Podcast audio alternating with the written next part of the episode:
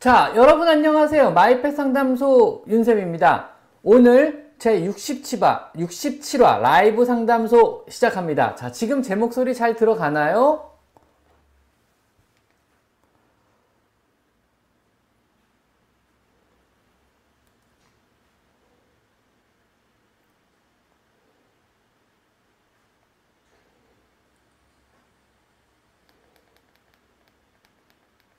안녕하세요. 자, 이제 슬슬 들어오기 시작하네요. 잘들 지내셨나요? 학생분들이나 학부모님들 답답하시겠어요. 이번 학기도 재택, 이번 학기도 실내에서 수업하는 거죠? 집에서요. 재택 수업이라 그러나요? 이번 학기도 아마 재택 수업 들어가는 거 아닌가요?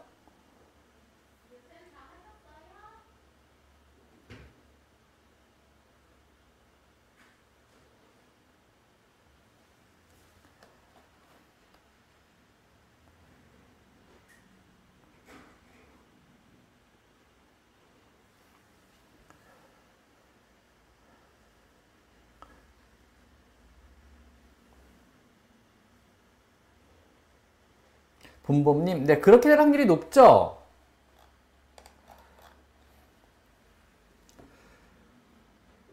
많이 안 들어오시네, 오늘. 내가 뭐 세팅을 잘못했나? 자, 어쨌든.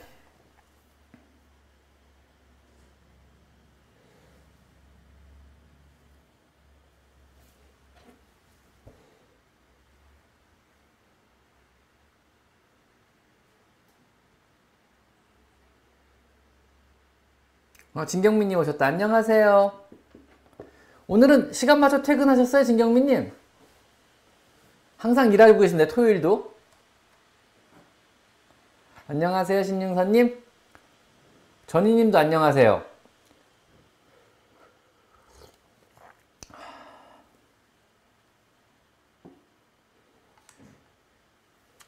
제 목소리 지금 잘 들어가죠? 세라맘님 오자마자 갑자기 감사합니다 세라맘님 자 며칠 전 사냥놀이 중 공중에서 회전하면서 고무 스프링 낚싯대가 세라 가슴을 감았습니다.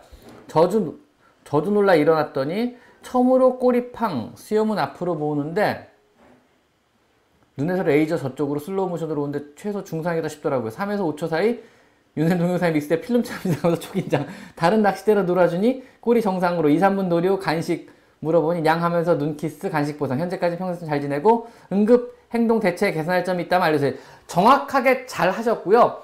흥분하고 긴장된 상태를 안정시키려는 최선의 방법을 취하신 것 같아요 지금요. 그래가지고 얘가 흥분했을 때는 사실은 어떤 말을 하거나 이런 게 잘 안 통할 수 있거든요. 그거를 지금 적절하게 뭐 잘 다른 낚싯대를 통해서 살살 다시 그쪽으로 어떤 뭐 뭐라 그럴까 동기부여를 해주고 아니면 관심을 유도하고 천천히 천천히 흥분도를 떨어뜨리신 이런 방법은 잘 쓰신 것 같아요. 뭐 이거를 뭐 갑자기 뭐 안아준다거나 어떻게 어떻게 어떻게 하면서 막 호들갑을 떨면서 오히려 더 막 주인이 더 긴장을 해버리면 얘는 흥분도가 더 높아지기 때문에 뭐 주인을 할퀴거나 아니면 숨어서 안 나오거나 이럴 수 있거든요. 근데 아무것도 아니듯이 천천히 긴장감을 떨어뜨리는 방법을 아주 적절하게 잘 사용하신 것 같아요. 이건 저보다도 더 순발력이 잘하신 것 같은데요.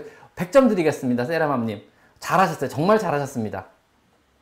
사실은 애들이 다치는 건 대부분 2차 손상이 더 커요. 처음에 뭐 다 떨어졌거나 아니면 뭐 이런 식으로 놀이 중에 실수를 했거나 이 다음에 애가 흥분해가지고 뛰어다니거나 흥분해서 숨어버리거나 이러면서 다시 손상이 되는 경우도 많이 있거든요. 근데 적절하게 잘 해주신 것 같아요. 잘하셨습니다. 세라맘님. 감사합니다. 보내주신 슈퍼챗은요. 역시 월말에 결산을 볼 거고요. 역시 동물권 심연대 레이에 제가 잘 보내드리도록 하겠습니다. 여러분이 보내주시는 모든 슈퍼챗은요. 전부 다 동물권 심연대 레이라는 고양이 보호소 제가 주로 이제 어, 영상을 찍을 때 사용하는 장소죠. 거기 있는 고양이들을 위해 그쪽에다 전부 기부하고 있다는 거 알고 계셨으면 좋겠습니다.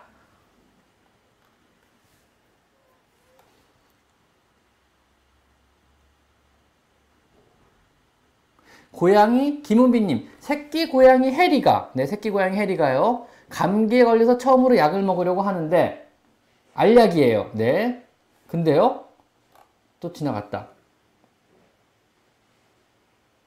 아, 진경민님 답 잘해줬다. 맞아. 이게 정답이에요. 김우민님 냄새가 많이 나는 습식에 섞어주시거나 필건을 사용해보세요. 이게 정답이에요. 처음부터 손가락 사용하시면 고양이도 힘들고 주인님들에게 연습이 좀 필요한 거고요. 일단 우선은 필건 같은 거 사용하시면 좋을 것 같아서 필건의 사용 요령은 인터넷 찾아보시면 여러 동영상으로 설명이 자세하게 돼 있고요. 아니면은 뭐 선생님한테 직접 해달라고 하면서 옆에서 한번 지켜보시는 것도 괜찮은데 여기서 한 가지 팁을 드리면 필건에 알약을 껴서 직접 바로 사용하지 마시고요.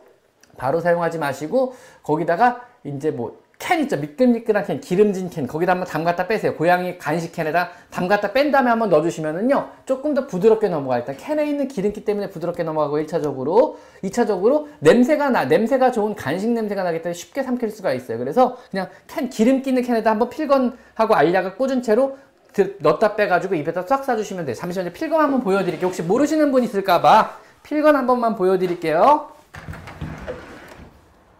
우리 필 선생님 우리 pill gun이 혹시 어디 있나? 어, 매니저 쌤이 아실 거예요. 필건 못 찾겠다. 다음에 찾으면 보여드릴게요. 매니저 쌤 혹시 필건 있나요 우리?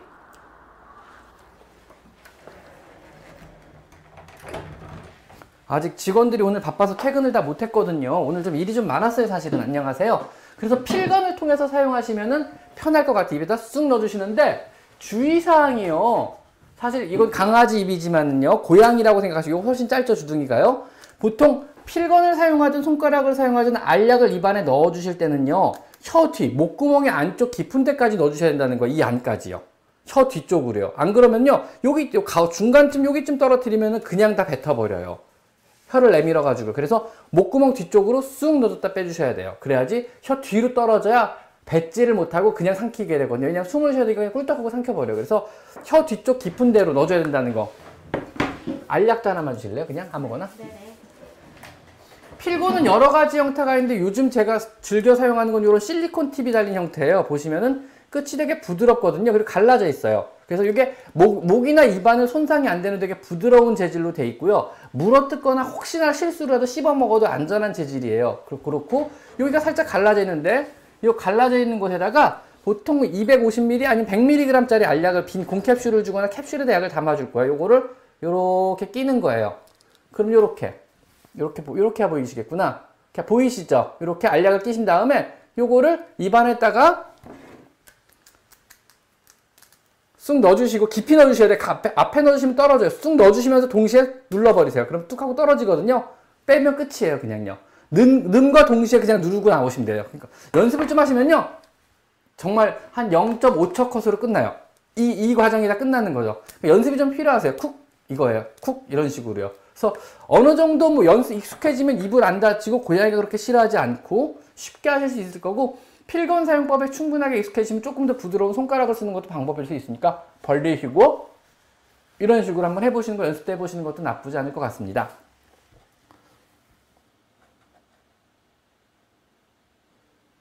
저희 집 고양이가 다리 안쪽 부분에 부분 탈모가 보이더라고요. 병원에 가야 고민하고 있었는데 다시 털이 나고 있더라고요. 괜찮을까? 괜찮을 겁니다. 아마 안쪽에 부분 탈모였으면 아마 핥아서 탈모가 생겼을 거예요. 뭔지는 모르지만요. 뭐 습진이 있거나 벌레 물렸거나 스트레스 때문에 그래서 안쪽을 핥아가지고 부분적인 탈모가 생겼고 이제 그 소양감이든 뭐든 어떤 리즌, 어떤 원인을 제공한 부분이 좋아졌기 때문에 더 이상 핥지 않고 더 이상 핥지 않으니까 털이 나기 시작하는 게 아닐까라고 생각을 조심스럽게 작두를 한번 타보겠습니다. 아마 괜찮을 거예요. 세라맘님 오셨네. 안녕하세요, 세라맘님. 아, 세라맘님. 어쨌든 뭐 도움이 됐다니 다행이고, 세라맘님 진짜 잘하셨어요. 근데 세라맘님 진짜 잘하셨어요.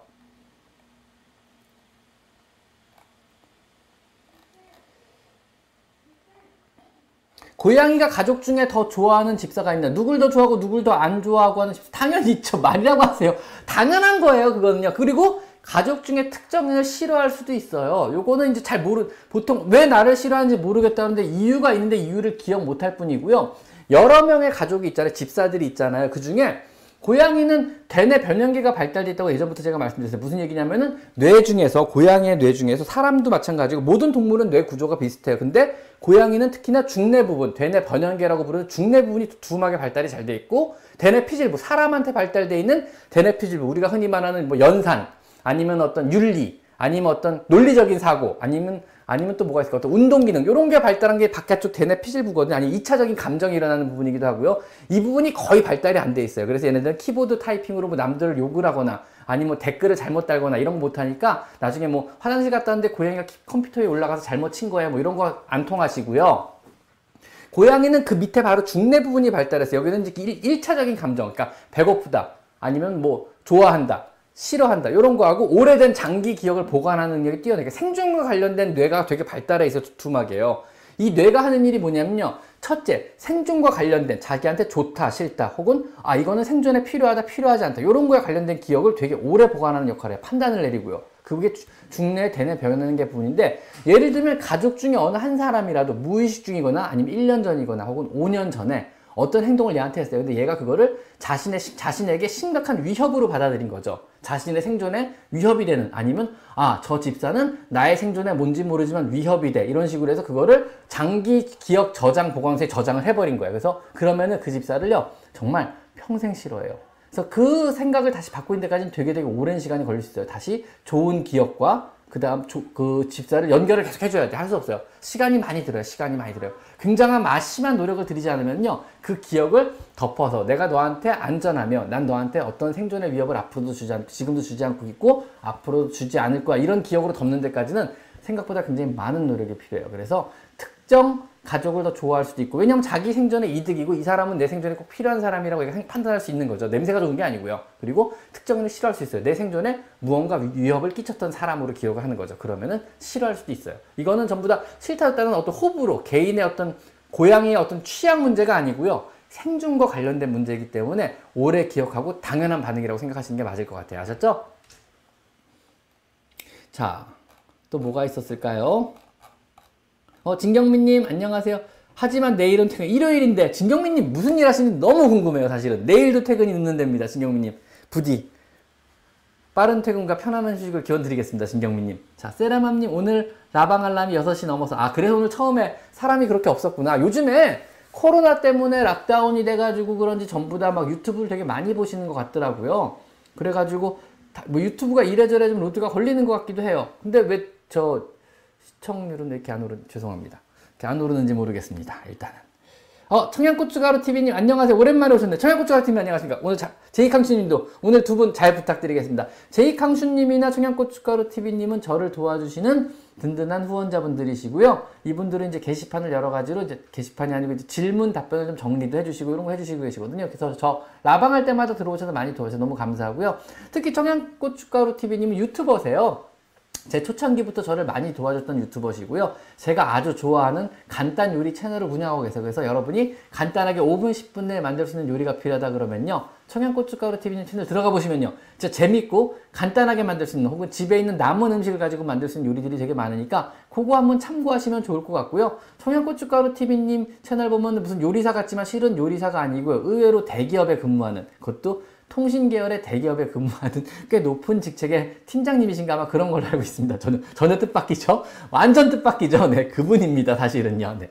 그래서 청양고추 요리 쪽 관심 있으시면 청양고춧가루 TV님의 채널도 꼭 방문을 부탁드리도록 하겠습니다.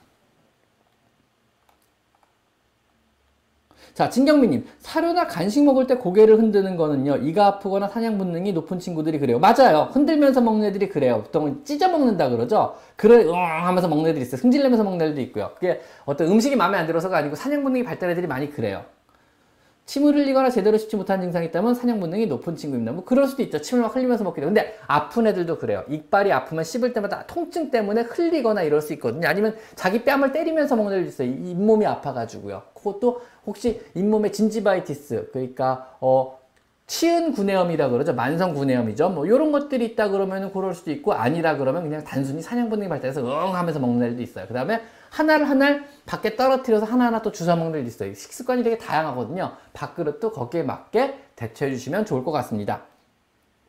진경민 님도 역시 제 찐 구독자분 중에 한 분이시고요. 제가 미처 여러분들의 질문을 제대로 답변을 못 드리기 때문에 이런 중간중간에 많은 찐 구독자님들이 저- 간단한 질문들은 저 대신 답변을 막 해주고 계세요. 이분들의 답변이 사실은 제가 보증하는 저 믿을 수 있는 분들의 답변이라고 생각하시고 받아들이셔도 됩니다. 이분들 진짜 저, 저랑 오래 같이 하신 분들이라서 진짜 저보다 더 전문가인 분야 전문가신 분들이거든요. 그래서 어떤 분야는 저보다 더 많이 하세요. 더 어떤 답변 보면 제가 감탄을 해요.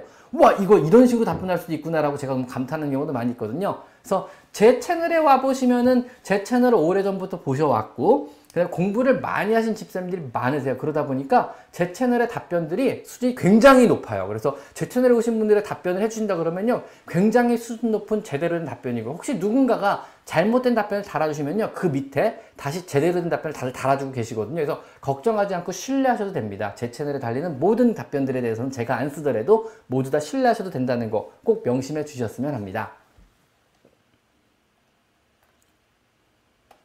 자, 여러분이 보내주시는 모든 슈퍼챗은요, 제가 쓰는 게 아니고요, 전부 다 월말에 결산을 봐서 동물권 10년대 레이에 전부 다 이제 기부, 아니, 전달을 해드리고 있습니다. 그래서 뭐, 보시면은 가끔 막 슈퍼챗들 아무 이유 없이만 만원씩 보내주시고, 5만원씩 보내주시고, 3만원씩 보내주시고, 아무 이유 없이 그냥 질문도 없이 보내주는 분들 많이 있잖아요. 찐 구독자님들이. 그 이유가 뭐냐면요, 그냥 이거를 그냥 보호세 좀 전달해 주시라고 이분들이 기부를 절 통해서 그냥 하시는 거예요, 사실은요. 그래서 그 기부금을 제가 전달받아서 전달을 해주고 있다는 거 그렇게 알고 계시면 돼요. 그래서 뭐, 어, 이렇게 뭐 돈이 많으신 부자분들이니까 왜 이렇게 막 돈을 막 던지셔 이렇게 생각하시겠지만 전혀 그런 거 아니고요. 이분들이 그냥 아 주말이니까 오늘도 그냥 기부해야지. 아 저번 주에 옷 나왔으니까 이번 주에 레이 센터에 레이 보호세 기부를 좀 애들 간식값이나 좀 보태줘야지 이런 식으로 저한테 그냥 전달 좀 해주십시오라고 던져주는 거고요. 저한테 주는 돈은 아니라는 거 그렇게 알고 계십니다 여러분이 보내주시는 라방 중에 보내주시는 모든 super chat은요.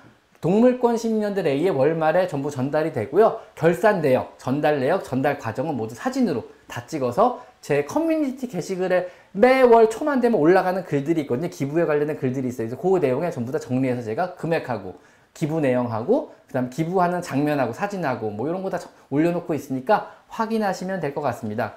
어쨌든 오늘도 많은 기부금들에 감사드립니다. 쭈잉님도 너무너무 얼굴이 눌린 고양인데 콧구멍이 먼지로 막히면 코 파줘도 되나요? 다치지 않고 자극 안 되게 해야 하는데 파준다는 의미보다는요. saline이나 아니면 눈세정제 같은 거를 거즈 부드러운 거즈에 살짝 묻혀가지고 이렇게 아니면 pet tissue들 요즘 있잖아요. 물티슈 같은 거요. 자극이 없는 거 냄새가 아예 없는 거예요. pet tissue. 사람용 물티슈는 냄새 있는 게 많아서 안 되고 pet tissue 같은 거 냄새 없는 거에다가 이렇게 살살살살 닦아주세요. 그냥 그 정도면 돼요. 막 후벼 파지 마세요. 네, 자극 너무 심해요 주익님. 그건 좀 안될 것 같고요. 저는 설비 엔- 아 설비 엔지니어요? 진경민님 정말요? 사진하고는 전혀 딴판인데요, 진경민님. 무슨 패션 업계나 뭐 이런 뭐 IT 업계 이런 데 계실 것 같았는데. 그래서 막, 막 되게 막 커리어 우먼이시구나 막 이랬는데, 커리어 우먼은 맞는데 설비 엔지니어는 좀 뜻밖인데요. 와, 멋있다. 정말 설비 엔지니어는 뜻밖이네요, 진경민님. 저는 무슨 패션 업계 종사자인 줄 알았어요, 사실은요. 그죠? 왜냐하면 프사가 디올 앞에서 모델 포즈로 찍 포, 모델 포즈로 찍은 사진이시니까 당연히 당연히 저는 패션업계 종사자겠거니 해서 디올이잖아요. 재밌네요. 재밌네요. 재밌네요. 간호대 학생인데 수의학도 관심이 있어서요. 공부 난이도가 어떨까요? 공부 수의학과 공부 난이도 hell입니다. 완전 hell입니다. 어, 생각보다 좀 hell입니다. 음, 저는 그 hell로 느꼈어요. 솔직히 말하면. 근데 요즘, 대, 요즘엔 뭐 더면 더했지, 저 공부할 때보다 덜 하진 않다고 해요. 왜냐면 저희 이수학점이 어마어마했거든요. 그래서 이수학점 따라가기도 벅찼고, 나름 저도 꽤 머리 좋은 축에 속하는 학생이었어요. 고등학교 때까지는요. 그리고 나름 그래도 그 대학에서 장학금도 받고 입학을 했어요. 건대 수의학과에 딱 들어가니까는요. 정말 중하위권에서 한 번도 나가본 적이 없어요. 그 내 동기들 안에서요. 아무리 공부해도 못 따라갔어요. 진짜 너무 힘들었어요. 제 동기들은요.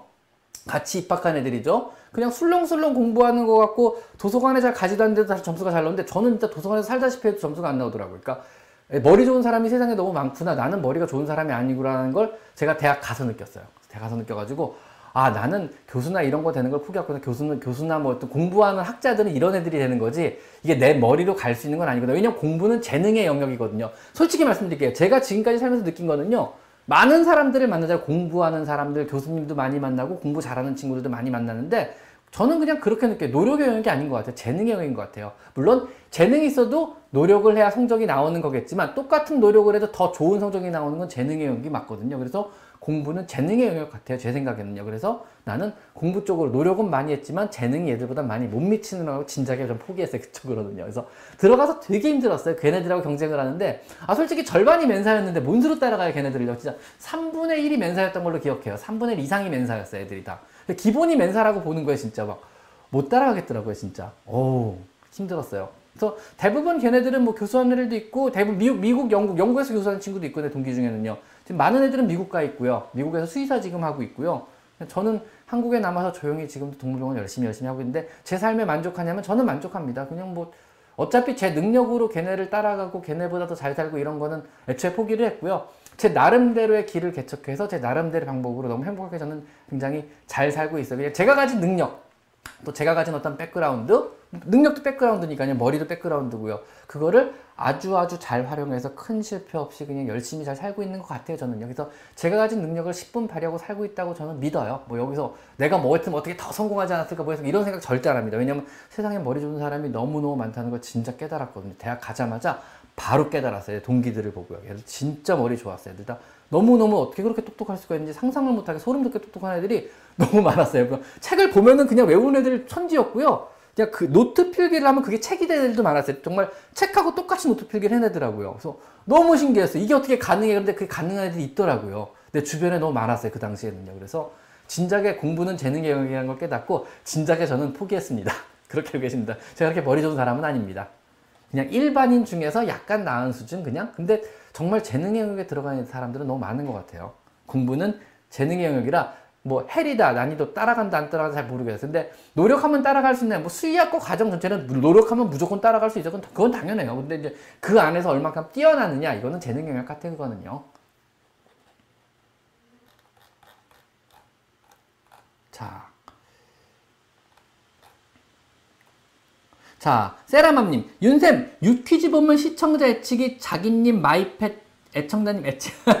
자, 애칭, 글쎄요, 그냥 뭐, 솔직히 말씀드리면 남들 하는 대로 꼭 해야 되나 싶어서 안 하고 있긴 하거든요. 그리고 저, 제가, 저, 제가 아직 대패를 좋은 걸 장만을 못 해가지고요. 제가 잘 알아보고 좋은 대패를 장만해서 제 닭살을 충분하게 잘 긁을 수 있게 된다면 그때 애칭을 만들어서 네, 애청자님! 이러고 불러드릴게요. 근데 아직 제가 좋은 대패를 못 구해서 제가 꼭 좋은 대패를 장만한 이후에 충분히 닭살들을 긁어내고 옆에다 대패 아예 놓고 중간중간 닭살 긁어내 가면서 제가 아이고 어서오세요 애청자님 이러고 불러드리겠습니다. 지금은 아직 제가 그 닭살을 감당할 마음이 없, 감당할 능력이 없어가지고요. 제가 아직은 제가 신경줄이 너무 얇고요 일단은요. 그리고 제가 또 아이고 애청자님 이러게 제 나이가 좀 많아요 사실은요. 그 다음에 혹시 내가 뭐 좋은 대패를 장만하게 되면 일본제 대패가 그렇게 좋다 그러던데 좋은 대패를 장만하게 되면은 꼭 여기다 갖다 놓고 대패로 제 팔을 싹싹 긁어가면서 그냥 소름 돋을 때마다 쫙쫙 긁어가면서 제가 네 천장님 이러면서 제가 어떤 애청자 내 이름을 꼭 한번 만들어서 불러보도록 하겠습니다. 그 전까지는 아직 대패도 없고 제 신경질이 얇은 관계로 조금 좀 자제를 좀 부탁드리겠습니다. 자 그런 거 못합니다 사실은 제가 생각보다 낯을 많이 가려요. 의외로 낯을 많이 가려요. 그래서 제가 사람들 앞에 나서는 걸 그렇게 썩 좋아하진 않 이렇게 이런 식으로 뭐 지금 사람들이 없는 거잖아요. 사실은요. 그냥 저는 카메라를 보고 얘기하는 거니까 가능한 거지. 제가 그래서 모임 같은 거 잘 안 나가고 다른 사람들하고 식사하는 거 그렇게 썩 좋아하지 않아요. 그래서 자꾸 혼자 지내려고만 하고 그냥 외로움 소통도 이런 걸 통해서 하는 거지 뭐 다른 특별하게 사람을 직접적으로 만나는 걸 좋아하진 않거든요. 제가 의외로 여러분 뭐 못 믿겠지만 저 의외로 과묵하고요. 의외로 부끄럼 되게 많이 타는 성격입니다. 생각보다 저 부끄럼 되게 많이 타요. 그래서 뭐 애칭을 붙이고 애청자 이름을 붙이고 이런 거 막 그리고 막 낯간지러운 말 이런 거 진짜 못해요. 진짜 못해요. 막 저 그런 거 되게 막 좀 힘들어요. 많이 힘들어요. 그래서 당분간은 양해를 꼭 좀 부탁드립니다. 의외로 부끄러움이 많은 사람이라는 거 부탁드리겠습니다. 자, 와 최국인님 오랜만이다. 최국인님 안녕하세요. 최국인님은 뭐 남자분이시겠죠? 상남자신데요. 그냥 아무 갑자기 중간에 휙 돌아서 항상 이렇게 스포츠들 던져주고 애들 간식값 보태 쓰세요 이러고 가시는 분 중에 한 분이십니다. 제가 느끼기에 그냥 왠지 상남자 포스라 그래야 되나? 갑자기 뜬금없이 들어오셔서 갑자기 아무 질문 없이 스포츠를 던져주시고 애들 간식값 보태세요 뭐 애들 추루 좀 사주세요 이러고 보태주시는 분이고 역시 보내주신 모든 스포츠에서는요 뜻에 어긋나지 않도록 제가 레이 보호센터에 잘 전달해드리도록 하겠습니다. 감사합니다. 저 O형이에요 나름 O형입니다. 아참 하나 안내 하나 드릴게요. 요즘 제가 재밌는 거에 사실 빠져 있어요. 그래서 일주일 이제 돼 가는데 어, 여러분 혹시 클럽하우스라고 아세요? 요즘에 새로운 SNS죠. 클럽하우스라는 어플이 있는데 이게 안타깝게도 아이폰이나 아이패드에서만 작동을 하는 어플이에요. 그리고 또 안타깝게도 초대장이 있어야만 입장이 가능한 어플이에요. 그래가지고 뭐 인싸 어플이다 뭐 이렇게 근데 사실 주변에 구하면 초대권 가진 사람들은 되게 많거든요. 근데 이게 재밌는 게 밤마다 들어가면 이게 코로나 때문인지 아니면은 뭐 소통의 부재 때문인지 사람들이 엄청 모여 있어요. 모여가지고 무언가 얘기들을 많이들 하시더라고요. 그러니까 나름 다들 다 외로우신 것 같더라고요. 전부 다 얘기를 들어보면요. 그래가지고 각각의 주제 방들이 있고 자신이 팔로우한 사람들이 모이는 방 위주로만 이제 보이게 돼요. 왜냐면 전 세계 수, 수만, 수천 개, 수백 개의 방들이 생길 거아요 매일 밤마다. 그 방들 중에서 내가 팔로우한, 내가 관심 있어서 팔로우한 사람들의 방들이 생기거든요. 저 같은 경우는 주로 이제 애견인 모임이나 이런 방들이 많이 눈에 띄죠. 뭐 고양이 모임, 이런 방들, 뭐 오늘은 고양이의 고민을 나눠봅시다. 뭐 이런 방들 아니면 심심한 사람들 모이세요란 방도 있고, 뭐 어떨 때는 뭐 가수 호라님이 음악방 같은 거 만들면 또 모이기도 하고, 뭐 그저께 같은 경우는 박중훈 그러니까 배우죠. 그리고 영화 감독이고 님이 갑자기 방을 여셨더라고요. 그러니까 의외로 많은 쌈디님도 방에 가끔 들어오시기도 하고, 그러니까 그게 유명인들이 방을 열고 들어가면 이제 그분들의 강의나 아니 그분들의 자기 얘기를 솔직하게 얘기하는데 배울 점이 되게 많더라고요. 들으면서 아 이분들은 이런 인생을 사시고 이런 문제를 이런 관점으로 보시는 분들이구나. 아 인생을 잘 살고 잘 산다고 보이시는 분들은 뭐가 달라 다르고 이런 것도 느낄 수 있고요. 저 같은 경우는 이제 토요일하고 일요일에 이제 몇몇 수의사님이랑 같이 이제 수의 살롱을 열었어요. 그래서 수요일은 수의 살롱 이래가지고 토요일하고 일요일 9시마다 수의 살롱을 개최해요. 거기에 들어가면 저뿐만 아니고 영양학 수의사 님도 계시고, 그 다음에 그, 어, 외과 마취를 전공하는 교수님도 한분 들어와 계시고, 그 다음 다른 제가 교수님 한 분을 꼬시고 있거든요. 그래서 몇몇 수의사님들하고 훈련사님도 계세요. 모여가지고, 그 수의학과 관련된 동물과 관련된 질문을 막 받아요. 그래가지고 필요한 사람들이 답변을 해줄 수 있게. 전에 왜 가끔 여기 뭐 김남희 씨라고 이제 SBS 아나운서 겸 뭐 MC 겸 뭐 미스코리아 겸 이런 유명한 연예인 분이 계신데 그분이 주로 사회를 봐주시기로 하셨거든요. 그래서 제법 많은 분들이 모여서 밤마다 토요일 밤마다 밤마다 이제 뭐 고양이나 강아지 관련된 여러 질문 답변을 했는데 그게 이제 편하기 편한 게 뭐냐면 이게 방송 화면으로 나오는 게 아니고 소리로만 해요 라디오처럼요. 그러, 그러다 보니까 되게 막 거기다 나눠서 질문 답변을 서로 서로 받다 보니까 그거는 뭐 12시 1시까지 해도 좀 많이 편하더라고요. 제가 뭐 특별하게. 왜냐하면 그 방송할 때 우리끼리 얘기인데 우리끼리 얘기지만요. 방송할 때 사실은 소파 집에서 소파에 이렇게 누워가지고 이렇게 이어폰 끼고 이렇게 헤드셋 끼고 거 하거든요. 이렇게 보면서요. 그거는 특별하게 화면을 볼 필요도 없고 뭐 화면에 나오는 것도 아니고 그냥 소리만 듣고 소리로 대답을 하면 되는 거니까 정말 거 누워서요. 그러다가 어, 설거지하게 하면서 가끔 가다가 내가 대답할 차례가 되면 대답을 하기도 하고 누가 내가 질, 나한테 또 질문이 올라올 때까지 내가 커피도 마시고 차도 마시고 다른 일 하다가 그 귀에 리시버만 꽂고 있다가 어, 내 나에 관련된 내가 대답해 줄 게 나오면 아, 그건 제가 대답해 드리겠습니다. 이러고 껴들어도 되거든요. 그래서 되게 편하더라고요. 그래서 어, 근데 새로운 소통의 장이 생겼는데 좀 뭐가 달라요. 좀 많이 편해요. 그리고 뭐라 그럴까? 좀 더 편하게 사람들하고 어떤 접근이 가능한 거리감 없이 속에 있는 얘기를 하기 편하게 만들었어요. 어플 자체가. 그리고 요즘 같은 시대에 딱 맞는 어플이 아닌가 싶어요. 그래서 혹시라도 클럽하우스 가입과 접근이 가능하시다면 한 번쯤 들어보시면 나쁘지 않을 것 같아요. 그리고 저 말고도요. 뭐 설채원 선생님이나 양신분도 그렇고요. 그분들도 많이 들어와 있거든요. 그분들도 가끔 방을 여시더라고요. 방 열어가지고 본인의 강의를 하기도 하고, 아니면 다른 방에 들어가서 본인의 얘기를 해주기도 해요. 다른 방 들어가서 고양이 관련된 방이나, 뭐 아니면은 뭐 행주님이 동물 쪽에 굉장히 관심이 많은 거 래퍼시더라고요. 그분이 가끔 밤마다 그분은 이제 행주에 무슨 동물 어쩌고 이런 방을 여시면 저도 들어가서 답변을 해주기도 하고 많은 뭐 훈련사분도 계시고 뭐 어떨 때는 뭐 양신님도 들어가서 얘기해주기도 하고 뭐 이런 식으로 많이 하더라고요. 그래서 각계각층의 사람들이 심심하면 저녁마다 심심하면 그냥 막 방을 개설하든가 아니 개설된 방에 들어가든가 해서 자신의 경험담이나 자신이 해줘야 될 조언 이런 거를 부담 없이 하다가 나오고 부담 없이 하다가 나오고 이러더라고요. 그래서 어, 이게 좀 새로운 소통의 장소가 아닌가 편하게 얘기할 수 있는 장소가 아닌가 화면에 안 나오니까 언제라도 접근도 가능하고 핸드폰 하나만 있으면 할 수 있는 라디오 일종의 뭐 틀어만 놓고 듣고만 계신 분도 계시고요. 그래서 나쁘지 않은 것 같아서 요즘에 한참 제가 거기 듣기도 하고 가끔은 말하기도 하고 이런 거 하고 있는데 혹시 음, 클럽하우스란 어플에 접근이 가능하시면 한번 들어와 보시는 거 나쁘지 않을 것 같아요. 좀 되게 재밌게 하고 있어요, 요즘에요. 자, 오묘집사TV님. 원래 고양이가 똥 싸면 보통 자기가 똥을 묻는데 셋째가 묻어주는 거면 오히려 첫째나 넷째가 화장실을 불편해해서 셋째가 묻어주는 거면 무슨 얘기죠? 오히려 첫째나 넷째가 화장실이 불편해서 불만을 표시하는 것일 수 있겠네요. 화장실 크기가 애들이 들어가기에 충분한 크기가 아니어서 그럴 수도 있고 불편해서 그럴 수도 있겠네요. 일단은 다른 애가 변을 묻어주는 경우는요. 스스로 묻지 못하면 다른 애가 묻는 경우가 많이 있어요. 다묘사회 과정에서. 그러니까 이게 본능 관련된 문제거든요. 변을 묻는 건 기본적인 본능 중에 하나예요. 왜냐하면 적으로부터 나와 내 가족과 내 나의 영역과 그 다음에 나 뭐 나의 보금자리를 지키기 위한 행동이에요. 그래서 내, 내 냄새를 멀리 퍼지지 않게 하자 해서 묻는 행동인데 어 생, 그런 여- 생존 본능이나 영역 본능이나 아니면 고양이로서의 자체 야생 본능이 떨어지는 애들은 안 묻게 돼요. 굳이 묻을 필요가 뭐가 있어 이렇게 되거든요. 그게 남아있는 애들은 안 돼 얘들아 이거 남아있으면 적으로부터 우리가 공격당할지도 모르고 우리 영역이 침입당할 우려가 있어 묻어줘야죠. 영체영체가 묻거든요. 뭐 그거는 정상적인 반응이에요. 누군가 묻기 시작하면 다른 더 안 묻을 수도 있는 거고 이건 정상적인 반응 같습니다. 자, 청양고춧가루 TV님 고생하신다. 고맙습니다. 도배는 다른 분들에게 피해를 줍니다. 도배는 안 하게 부탁드리고, 도배란다 그래서 제가 그 질문에 답변을 드릴 수는 없어요. 왜냐면 막 올라가기 때문에 뭐 그렇다고 더 눈에 띄진 않거든요, 사실은요. 그리고 클럽하우스는 모든 게 산화된다는 게 좋은 포인트 중에 하나인데요. 클럽하우스는 내가 한 모든 말이 기록으로 남지 않아요. 여러분이 기록으로 남길 방법이 없어요. 즉 녹음이 안 되는 거죠. 뭐 누가 일부러 옆에 녹음 키면 모르겠지만 그래서 기본적으로 기록이 안 남고 산화하기 때문에 오히려 그런 게 사실은 저는 더 편해요. 그래서 내가 한 모든 말이나 진솔하게 한 말이든 나쁘끄러운 말이든 솔직하게 한 말이든 뭐 아니면 말하고 나서 잘못된 정보, 정보일 수 있잖아. 이게 어차피 말하고 나면 우리 일상의 대화가 말랑 마찬가지죠. 없어진다는 거. 그게 오히려 부담감을 줄여줘요. 그래서 더 편하게 말할 수가 있더라고요.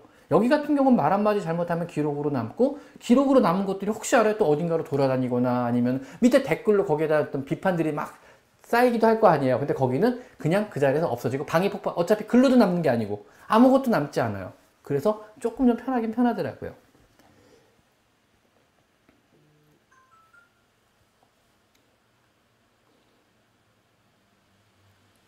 꾹꾹이는 기분 좋을 때도 하지만 불안할 때도 해. 자기가 마음의 안정을 얻으려고 하는 거거든요. 그러니까 자기 자신의 마음의 안정을 해서 아 마- 너무너무 편하고 너무너무 기분 좋다냥 이것도 꾹꾹이고요. 아 뭔가 불안해 꾹꾹이를 하면 마음이 편해질 것 같으면 그런 그런 하면서 계속 꾹꾹이라는 거 자기의 마음의 안정을 해서 왜냐하면 엄마 젖발 때 그 기분을 다시 느껴보려고 하는 행동이라고 보거든요. 어떤 정, 수의 정신학에서는요. 그래가지고 본인의 마음이 좀 불편하면은 꾹꾹이를 해서 마음의 안정을 취하려고 하는 경우도 있고요. 아니면은 본인이 기분이 넘을 때 그 행복감을 더 극대화하고 마음의 안정감을 더 극대화하려고 그릉그릉하면서 꾹꾹이를 하게 돼요. 둘 다 맞는 것에 해당이 됩니다.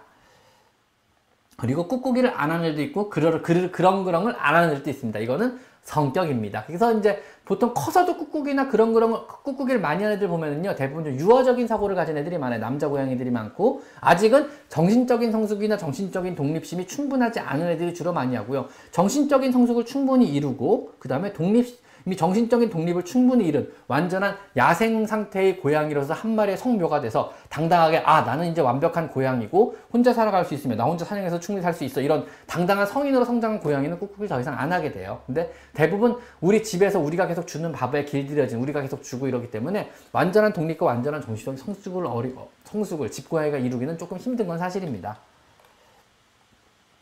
자, 쭈잉님. 아파트 단지 안에 길냥이들 밥을 챙겨주지 말아달라는 공지를 보고 기분이 맹숭맹숭한 하루였던 것 같아요.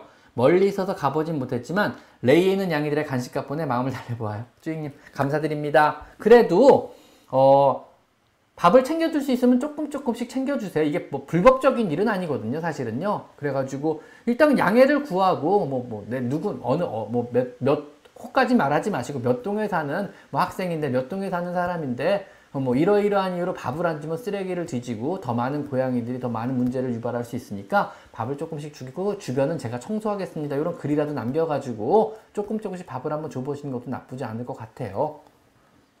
겨울 지날 때까지만 어떻게 좀 봐달라고 한번 사정 한번 해보세요. 한번요. 뭐 어떻게 하겠습니까? 사정해야죠. 사정 한번 해보세요. 반상회라도 나가야 되나? 아 요즘 반상회 못하죠 참 요즘에. 자 고민정님. 자, 윤 선생님 고양이 키우는데 많은 지식을 주셔서 감사합니다. 적은 돈이지만 도움이 됐으면 합니다. 네, 감사합니다. 보내주신 슈퍼챗은요, 제가 동물권 시민연대 레이 고양이 보호소죠. 여기다 잘 전달해 드리도록 하겠습니다. 자, 여러분이 보내주시는 모든 슈퍼챗은요, 제가 쓰지 않고요, 동물권 시민연대 레이에 잘 전달해 드린다는 거꼭 알고 계시고요. 그래서 보내주시는 모든 슈퍼챗은 제가 그, 그냥 기부한다는 기분으로 보통 슈퍼챗 저한테 주시더라고요. 그래서 잘 받아가지고 빼먹지 않고 잘 전달해 드리고 있습니다. 그렇게 알고 계시면 됩니다. 감사합니다.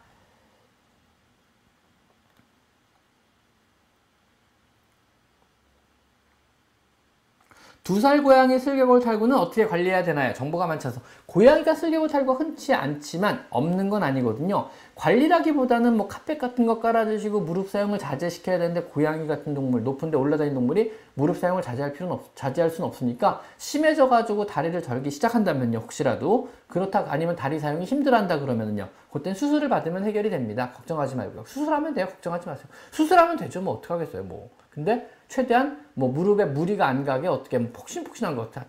뭐 착지든 점프할 때는 발톱을 사용할 수 있게 해주시는 게 좋아요. 무슨 얘기냐면요. 발톱이 없으면 이런 미끄러운 바닥에서 점프를 해서 올라가려면요. 무릎에 힘을 훨씬 많이 줘야 돼요. 미끄러지지 않으려고요. 그리고 걸을 때도 미끄러지지 않기 위해서 힘을 더 많이 줘야 걸을 수가 있는데 바닥에 움켜질 재질이 있는 카펫 같은 게 깔려 있잖아요. 발매트라도 깔려 있으면요. 발톱으로 움켜쥐고 점프를 할 수 있기 때문에 무릎에 훨씬 더 무릎이 안 가고 근육의 탄력으로 쉽게 올라갈 수 있어요. 점프 내려올 때도 마찬가지고 걸을 때도 마찬가지예요. 움켜질 수만 있으면은요, 훨씬 더 근육을 효율적으로 사용할 수 있거든요. 관절에 굳이 무리를 안 주고서라도요. 왜? 미끄러운 빙판길을 걸을 때 무릎에 물이 많이 가는 거 아시죠? 무릎 되게 시큰시큰 아파요. 왜냐면 엄청나게 힘을 주고 걸어야 돼요. 관절마다요. 근데 우리가 등산화를 신고 어, 딱딱한 바닥을 걸어갈 때 생각해 보세요. 그립이 꽉꽉 잡아주기 시작하면은요 무릎에 무리가 없이 근육의 힘과 탄력으로 굉장히 쉽게 성큼성큼 걸을 수 있어요. 탄력을 이용해서요 무릎에 무리를 많이 안 주고 걸을 수 있어요. 관절에 무리, 무리를 많이 안 주고요. 즉 관절에 주는 텐션을 줄이고 관절에 주는 어떤 힘의 팩터를 줄여주는 게 여기 팩 그게 원리거든요. 무릎에 무릎 어떤 슬개골 탈구를 진행을 더디게 하는 방법 중에 하나는요. 그러면은 가장 좋은 거는 미끄러지지 않는 환경을 만들어 주는 거고요. 미끄러지지 않는 환경을 가장 만들어 주는 거는 우리의 우리 한국의 마룻바닥은 미끄럽다는 거 기본적으로 그렇기 때문에 여기다가 카펫을 깔아주시던가 아니면 점프 그거 전체 다 카펫 깔기 불가능하잖아요. 그러면은 뭐, 뭐 요가 매트도 괜찮고 요가 매트나 아니면은 발 매트 같은 거라도 얘가 주로 점프 캣타워 밑 점프해서 올라가는 거 점프해서 뛰어내리는 거 요런 거 있잖아요. 아니면 소파 밑 요런 데라도 매트라도 하나 깔아줘가지고 조그만한 아니면 뭐 뭐 요즘 어디 욕실 매트 말고 그게 뭐지? 어 키친 매트라 그러나요? 왜 우리가 기다란 매트 파는 거 있어요? 기다란 매트인데 그게 뭐냐면 어떤 주방 매트죠. 주방에 쓰는 매트들이 있거든요. 그런 거라도 깔아주면 도움이 좀 될 것 같아요. 그거는요. 캔도 곱게 갈아서 무슨 얘기죠? 애기 밥 먹이느라고 아 손종환님 후원자 등급 감사드립니다. 후원자 등급은 항상 완전히 감사드립니다. 후원자 등급은 저한테 이제 돈이 들어오는데 뭐 큰 돈은 아니지만 그래도 후원자 등급 분들한테 제가 해주는 게 아무것도 없음에도 불구하고 후원자 등급이 되시는 건 제가 개인적으로 감사하게 생각해요. 정말 저를 후원해 주는 것 같아서 항상 너무 고마워요. 항상 너무 고마워요. 아 장사 열심히 하고 있죠. 영, 영상 올릴 때마다 여러분이 열심히 봐주시잖아요. 그걸로도 저한테 충분하게 뭐 큰 돈은 아니지만 들어오고 있습니다. 걱정하지 마십시오. 그리고 사실은 뭐 먹고 사는데 그러니까 무리가 없어가지고 뭐 그렇게까지 뭐 돈은 좋아하지만 뭐 내 돈이 아닌 돈에 욕심이 적으로 뭐 돈에 그렇게 무리를 무리를 하진 않습니다. 러그 괜찮아요. 러그 깔아줘. 조성민님 감사합니다. 러그 깔아줘도 괜찮습니다. 선생님, 스앵님, 젠추리, 잭러브. 스앵님 혹시 설사가 한 달 정도 지속되는 경우 방광염이 갑자기 올 수 있나요? 그럴 수 있죠. 식욕, 식욕, 장난감 반응은 정상인데 설사가 너무너무 오래된다는 건 장내 세균총 반응이 정상이 아니라는 거고 이건 염증 반응이잖아요 결과적으로요 그럼 염증 반응이 생기면은 방광염도 올 수 있죠 그죠 그리고 장 상태가 안 좋으면 오줌을 참게 돼요 뒤가 안 좋으니까는요 기분이 안 좋고요. 그러면은 오줌을 자꾸 제가 참아버리면 방광염이 올 수 있죠. 이거는 시기적인 반응으로 조절을 하는 거고요.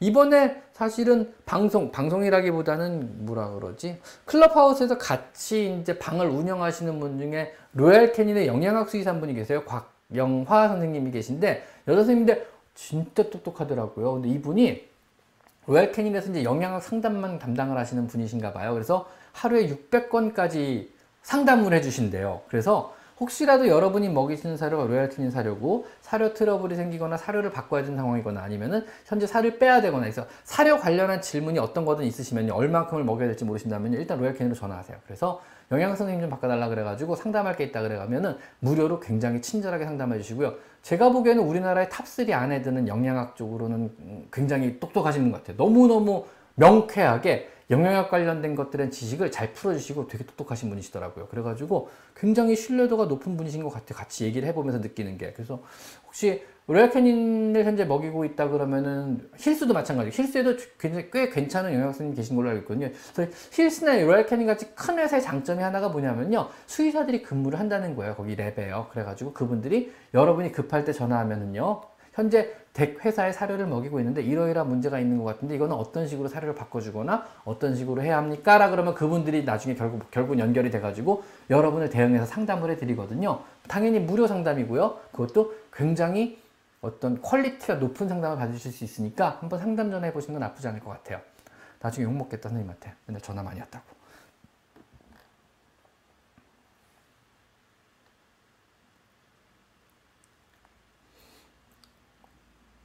자 벵갈 고 메롱님 벵갈 고양이랑 러시안 블루 아기를 키우는데 벵갈이 장난감이랑 밥 간식 전부 다 양보해서 양보하면 양보하는 대로 두세요. 러시안 블루 아기한테 벵갈이 양보하는 거잖아요. 그죠? 괜찮아요. 벵갈은 지금 그걸로 충분히 지- 즐기고 좋아하고 있는 거예요. 아기 고양이 상태를. 그러니까 지금 의외로 지금 아기 고양이고 벵갈이 어른이라 그러면 합사가 힘든 상황에서 합사가 잘 되는 거거든요. 벵갈이 양보해서. 이건 되게 좋은 거거든요. 벵갈 계속 이뻐하고 잘해주세요. 왜냐면 사실은 이 합사의 성공 여부는요. 러시안 블루가 아니라 벵갈이에요. 벵갈이 앞으로 얼마라도 양보를 해주느냐. 자기 것을 얼마라도 나눠주고 자신의 영역에 들어오는 것을 얼마라도 허용해 주냐고요. 벵갈이 더 이상 이 이상은 안 되라고 하는 순간부터 어떤 문제가 생기기 시작하거든요. 벵갈이 지금 되게 잘해주고 잘 참아주고 잘 지금 어울려주고 있는 거니까 벵갈 많이 이뻐해 주시고 맛있는 거 많이 주시고 벵갈한테 잘해주세요. 벵갈이 지금 굉장히 잘해주고 있는 거예요. 이 합사의 성공은요 지금 사실 집사분이 아니시고 벵갈에 있는 거예요. 이 합사의 키포인트는 벵갈이 집사분도 아니고 러시안 블루도 아니에요. 벵갈이 지금 되게 잘하고 있는 것 같아요. 그래서 벵갈 계속 이뻐해 주시면 좋을 것 같습니다.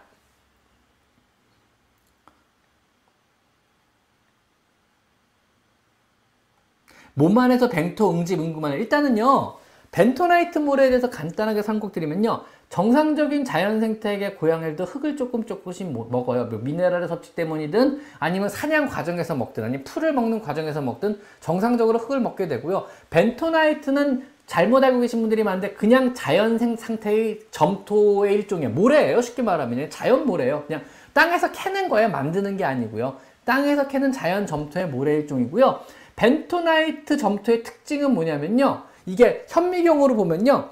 저 이 구조 자체가 층층이 이루어진 점, 층상 구조로 돼 있어요. 그래가지고 무, 이게 마른 상태에서는 층상 구조를 유지하다가 물기가 닿잖아요. 그 모세관 현상 물이 싹 스며들면서 층층이 서로 들러붙어서 붙는 구조로 돼 있어요. 그래가지고 자연 점토라는 거 하고요. 단지 물이 닿으면은 층층이 껴, 껴들어서 서로 굳는 구조를 이루어진 자연 상태의 모래. 물론 벤토나이트 종, 종류에 따라서요. 고급 벤토나이트가 있고 저급 벤토나이트가 있어요. 고급 벤토나이트는요, 그 점토 자체의 어떤 결정 구조가 층층, 층층이 만들어지는 결정 구조가 되게 좋은 점, 좋은 구조를 이루어져 가지고 아무런 첨가물 없이도 잘 굳어요. 이게 아주 좋은 점토고 상급 점토고 이런 종류의 상급 점토는 주로 호주, 그 다음에 미국 중부 이런 쪽에서 주로 채- 채굴이 많이 되고요. 저급 점토들이 대- 저급 벤토나이트들은 어디서 나면 중국하고 주, 중국하고 러시아에서 나와요. 이거는 이제 뭐 중국이 뭐 후진나라고 러시아가 후진나라에서 후진 점토가 나온 이게 아니 게 아니고 신대륙 구대륙의 차이예요. 무슨 얘기냐면 이게 점토가 신대륙은 사용이 안된 모래들이 많이 있고 지력이 좋다 그래야 되나? 그래가지고 왜 옥수도 잘 자라잖아요. 그런 식으로 신대륙 쪽은 대부분 사용 안 된 모래나 흙이 많기 때문에 점토의 결정 구조나 질이 되게 좋대요. 그래서 비옥하다 그러나 토지 자체가 뭐 그런 의미라고 보시면 돼요. 호주도 마찬가지로 신대륙이잖아요. 근데 구대륙은 오래전부터 많이 사용된 모래일 수도 있고 그래가지고 지력이 좀 떨어진다 그래야 되나요? 그래가지고 아무래도 점토의 결정 구조가 조금 떨어진대요. 그래서 굳는 성격이 조금 덜해요. 그래서 쓰는 방법이 뭐냐면요. 저렴한 어 뭐 러시아나 아니면 중국산 벤토나이트 모래를 수입해 와가지고 거기다가 인공 첨가물을 섞는 거예요. 경화제라고 하는 그걸 섞으면 진짜 돌처럼 굳어요. 떨어뜨려도 안 뜯어져요. 물만 조금 보다 단단하게 굳고요. 그래서 유난하게 잘 굳는 모래 보면은 대부분 다가 인공적인 경화제가 들어간 거고 이 경화제가 들어간 점토는 알러지를 유발하거나 먹어서 혹시라도 알러지로 뭐 이게 굳어서 뭐 장을 막거나 이런 건 없고요. 그런 건 전혀 없습니다. 왜냐면 모래를 먹는다고 이게 장을 막진 않거든요. 그래서 걱정하지 않으셔도 되고 이제 어떤 알러지를 유발하거나 일단 인공물이 들어가니까 그래서 안 좋을 수 있어서 자연 점토만을 사용하고 인공 첨가물이 안 들어간 어떤 그리 그러면서 잘 굳는 이런 종류의 뭐 벤토나이트 모래가 진짜 진짜 제일 좋은 모래예요. 그래가지고 그런 모래를 선택하는 게 좋고요. 두 번째로 저 벤토나이트 같은 거를 구비할 때 포인트 중에 하나는 냄새가 안 나는 걸 구비하세요. 냄새가 좋은 사람한테 좋은 뭐 계피향 아니면 뭐 커피향도 있죠. 이런 좋은 냄새가 나는 건 변 냄새나 오줌 냄새 덮는 효과는 있겠지만 고양이 되게 역한 냄새예요. 그래서 막, 막, 고양이 입장에서 되게 안 좋은 냄새가 나는 사실 억지로 들어서 오줌을 나기 때문에 얘들, 얘들의 어떤 화장실 환경은 되게 안 좋을 수 있어요. 그러니까 이런 종류의 인공첨가물이 안 들어간 게 좋아요.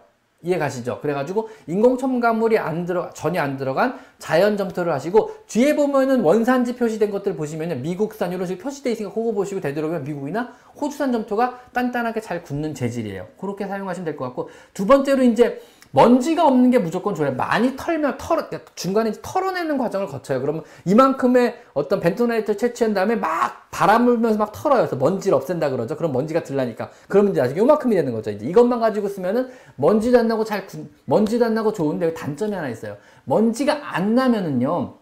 애들의 결막염에도 좋고 피부 반응에도 좋고 다 좋은데 딱 하나가 조금 덜 굳어요.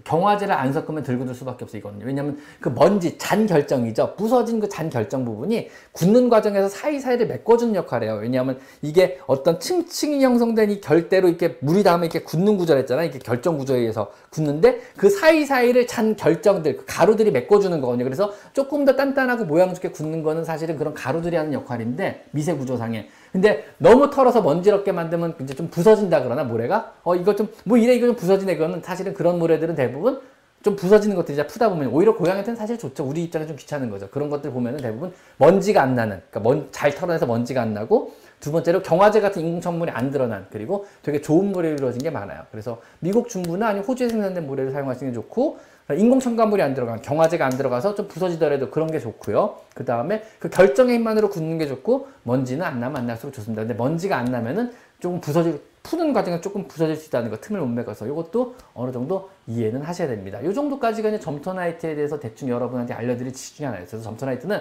뭐 화학적인 산물도 아니고 화학 첨가물이 안 들어간 게 정상이고 땅에서 퍼서 만드는 그냥 정상 상태 흙이에요. 우리가 흔히 뭐 도자기 구울 때 만든 그런 점토의 일종일 뿐입니다. 그래서 먹어도 안전합니다. 자, 또 무슨 얘기가 있을까요? 자, 선생님 안녕하세요. 이틀 동안 가출했던 양이, 아이고, 조심하셨네. 얘또 가출할 거예요. 조심하셔야 돼. 한번 가출이다 들은 자꾸 가출하더라고요. 어제 집에 다시 데려왔거든요. 날이 추웠던지라 아이가 기운이 없고, 감기 기운도 좋은 것 같아요. 제가 집에서 있는 것이 있을까요? 일단 오늘 따뜻하게 해주시고, 맛있는 거 먹이시고, 내일 병원 한번 데리고 가보세요. 이상이 있나 없나. 그거, 그게 제일 중요할 것 같아요. 일단 오늘은 좀 따뜻하게 해주시고, 맛있는 거 많이 주세요. 하셨죠? 밖에 나가면서 고생 많이 했을 것 같아요. 한참 추웠는데.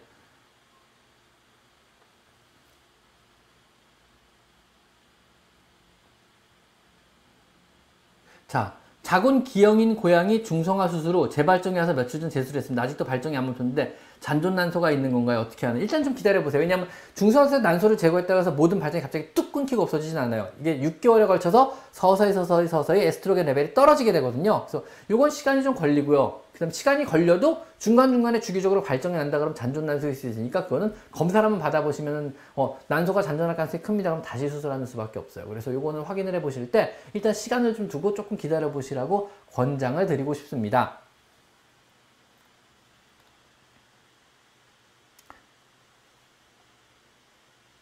그러네요. 서기영님. 금일도 모든 질문에 답변은 제가 힘드네요. 힘드네요. 자. 엠피노님. 엠피노 맞나요? MPINO. 엠피노님. 선생님, 저희 집 고양이가 제가 캐모마일 차를 마실 때, 아, 캐모마일 차만 생각하니까 갑자기. 카모마일 저도 좋아하거든요. 근데 요즘에는 이거죠? 요즘에 제가 빠진 게 이제 TWG 1387 black tea라 그래서 요즘 완전 빠져 있어요, 사실. 좀 맛있더라고요. 캐모마일 차 마실 때 냄새를 맡고 핥으려고 완전 흥분하면 난리가 나요. catnip보다 더요. 캐모마일이 고양이 괜찮은 거잘 모르겠네요. 한번 찾아볼까요? 캐모마일 고양이. 괜찮을 것 같긴 한데 사실은요. 왜냐하면은 캐모마일 차가 나쁘다 그랬으면 제가 알고 있었을 텐데. 카모. 이거 저도 궁금해요. 라벤더 향. 괜찮네요.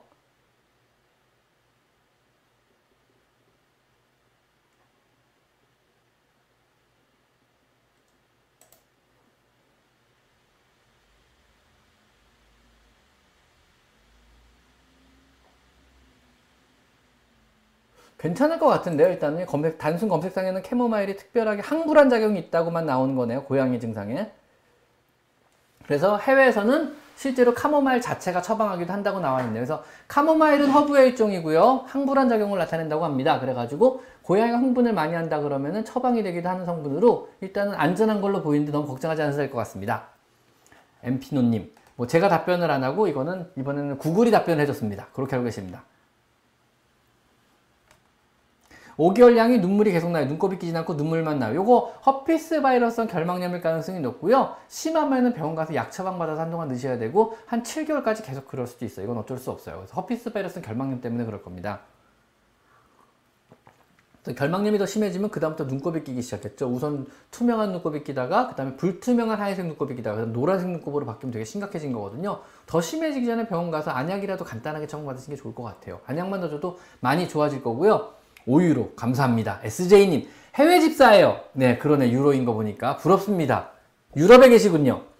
저희 집 남아들 이곳에서 중성화 때마다 중성화 때마다 항상 네카라도 없고 조심할 필요도 아예 없다고 하고 수술이 너무 간단해서 한국이랑 수술 방식 차이가 있는데 무슨 차이인지 궁금해요. 수술 방식 차이 없었는데 또 사료에 탄수화물 배출이 배출은 탄수화물은 배출되나요? 지방으로 전하는 몸에 쌓이나 감사합니다.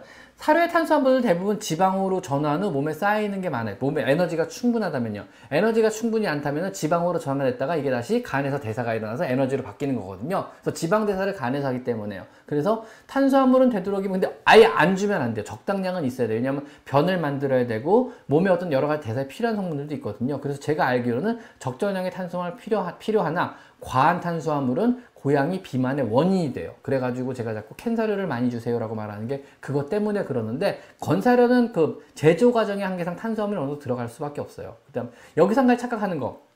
간혹가다 어 탄수화물이 그럼 고양이 몸에 안 좋은 거네. 그러면 grain free 먹여야지 하고 grain free 사료를 굳이 선택하시는 분이 있는데 죄송한데 어 어, grain free는 carbohydrate free가 아니에요. 그러니까 탄수화물이 없다는 의미가 아니에요. 단지 곡물이 안 들어갔다는 의미예요. 어, 곡물이 안 들어갔으면 탄수화물이 없다는 얘기잖아. 아니요. 탄수화물을 곡물 대신 뿌리 뿌리 식물을 써요. 그래가지고 고구마나 감자나 뭐 이런 것들이 타피오카나 이런 것들이 탄수화물로 대신 들어간다는 얘기예요. 그러니까 솔직히 말하면 말장난이에요. 그래서 grain free는 여러분이 사료를 선택할 때 아무런 의미가 없는 그냥 마케팅 용어라고 판단하셔도 될 것 같아서 실제로 사람에서는 의미가 있는 게 grain의 알러지, 곡물류에 알러지 있는 사람들이 있어요. 이 사람들은 뭐 우유 라떼를 마실 때도 grain free 라떼 뭐 이런 걸 먹더라고. 음식을 먹을 때 항상 빵을 먹을 때도 grain free만 찾아서 드세요 이런 분들은요. 왜냐하면 grain에 알러지 있기 때문에요. 주로 서양 분들이 많이 그러시고 한국에는 grain에 알러지 있는 분들이 굉장히 드물어요. 그래서 grain free 음식 한국에 별로 없어요. 그래서요.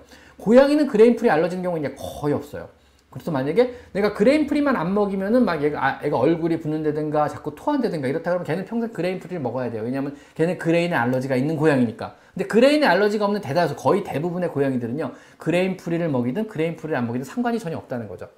어차피 들어간 탄수화물의 양은 거의 똑같아요. 그래서 의미가 전혀 없다는 얘기예요. 그래가지고 뭐 grain free가 여러분 사료 선택의 절대의 기준은 될 수 없다는 거 그렇게 알고 계시면 될 것 같아요. 그 다음에 뭐 곁다리로 말씀드리면 이런 말하면 돌맞을 수 있지만 GMO, 그러니까 non, no GMO라고 써진 거 있잖아요. 유전자 조작 식물이 안 들어갔습니다. 이런 것도 이것도 사실 마케팅이라고 봐요. 사실은요. 그래가지고 이것도 뭐 고양이 사료를 선택할 때 그래도 어 non GMO가 낫지 않을까, no GMO 써진 거 고르는 게 낫지 않을까, 유전자 조작 식품이 안 들어가, 식물이 안 들어갔대 이게 좋지 않을까라고 생각하시는데 역시 전혀 의미 없습니다. 현재까지 모든 과학계가 지금까지 그렇게 많은 연구를 했는데 어떤 유전자 조작 식물이 인체 해롭다는 증거는 어떤 것도 발견된 바가 없어요. 그래서 우리도 알게 모르게 되게 많은 식품들을 GMO 식물 식품들을 지금도 우리도 먹고 있어요. 많은 가공식품들이 생각보다 생각보다 어마어마하게 많은 가공식품들이 사실은 유전자 조작 식품들이에요. 유전자 조작 식물로 만들어진 식품들이고 우리 사람들도 그래서 섭취를 지금도 하고 있는 거예요. 그리고 많은 환경보호론자들이 GMO 식품은 위험하다라고 주장을 하지만 그 환경 보호자들 편에 서 있는 과학자들도 어마어마하게 많지만 그 어떤 과학자도 이 식품이 실제로 어떤 위험성이 있다는 걸 증명해 놓은 적이 없어요. 그러니까 실제로 아직까지는 유전자 조작 식물이 몸에 위험하다는 건 도시괴담 같은 거라고 보시면 되고요. 뭐 고양이 사료에 이게 들어갔다 안 들어갔다가 어떤 사료 선택의 기준이 됐냐 전혀 아니라고 봐요. 그냥 마케팅적인 용어라고 판단을 해요. 그래서 그냥 마케팅적으로 어떤 어, selling point가 없으니까 우리는 유전자 식품 안 들어갔어. 이런 식으로 selling point 그쪽으로 잡는 거죠. 판매 포인트를 그쪽으로 잡는 거죠. 자기 사료 자체나 브란, 브랜드에 자신이 없기 때문에 그렇게 보는 게 아닐까 싶어서 선택할 때 굳이 뭐 그거를 연연하실 필요는 없다는 거. 뭐 유기농도 마찬가지고 유기농이면 좋겠지만 뭐 아니어도 상관은 크게 없고 실제로 유기농 사료에서 전부 유기농으로 만들어진 건 아니고 유기농 코안 쪽에 들어갈 수 있는 거고 어느 정도가 유기농인지 아무도 모르는 거기 때문에 역시 organic이란 단어도 그냥 마케팅 용어지 사실은 그것 자체가 어떤 여러분이 사료 선택할 때 어 더 좋은 재료가 들어겠구나라는 하는 판단의 근거는 절대 아니라는 것도 알고 계셨으면 좋겠습니다. 그 다음에 또 한 가지 보죠. 중성화할 때마다 네카라도 없고 사실 남자 중성화는 간단해요. 꼬매지도 않고 뿜띵만 하거든요. 그리고 뭐 네칼라를 근데 국내는 웬만하면 해주는 게 뭐라 그러지? 웬만하면 사실 네칼라 없으면 안 핥아요. 사실에. 그 웬만하면 뭐 사실 째는 것도 똑 수술 방법은 똑같거든요. 본딩하는 것도 똑같고 겨우 째봐야 뭐 한 5mm 째려나 그 정도밖에 안 째고 본딩으로 지금 간단하지만 이게 문제가 핥으면 난리가 난다는 거죠. 얘가 핥아가지고 만약에 터지거나 핥아서 문제가 되면은요. 오, 아시잖아요. 얼마나 큰 난리가 나는지. 무섭기 때문에 2중, 3중으로 모든 걸 해드리는 거 안전을요. 그러니까 이러한 여러 가지 안전 조치들이 고양이를 위해서 해주는 거고 병원이 문제가 안 생기려고 해주는 거고 또 여러분한테 문제가 안 생기려고 해주는 거기 때문에 이건 그냥 받아들이시면 됩니다. 이런 이건 그냥 안전 조치는 과하면 과할수록 좋은 거지 모자랄 이유가 전혀 없거든요. 그래서 그냥 유럽은 유럽의 방식이 있겠지만 한국은 한국의 방식이 있고 미국은 미국의 방식이 있어. 미국은 더 심하면 더 심했지 덜 심하진 않아. 일본도 마찬가지고요. 그래서 그냥 과하게 해주는 거를 너무 걱정하지 않으셔도 되고요. 일단 그래도 해주는 게 좋습니다. 핥아서 터진 애들을 봐서 그렇습니다. 골치가 많이 아팠습니다. 염증 생기면은요. 그죠? 수술 간단한 수술인데 하고 나서 염증 생기면은 제 입장에서 머리 아프죠. 어 벌써 한 시간이 다 돼가네요. 시간 정말 잘 가네요.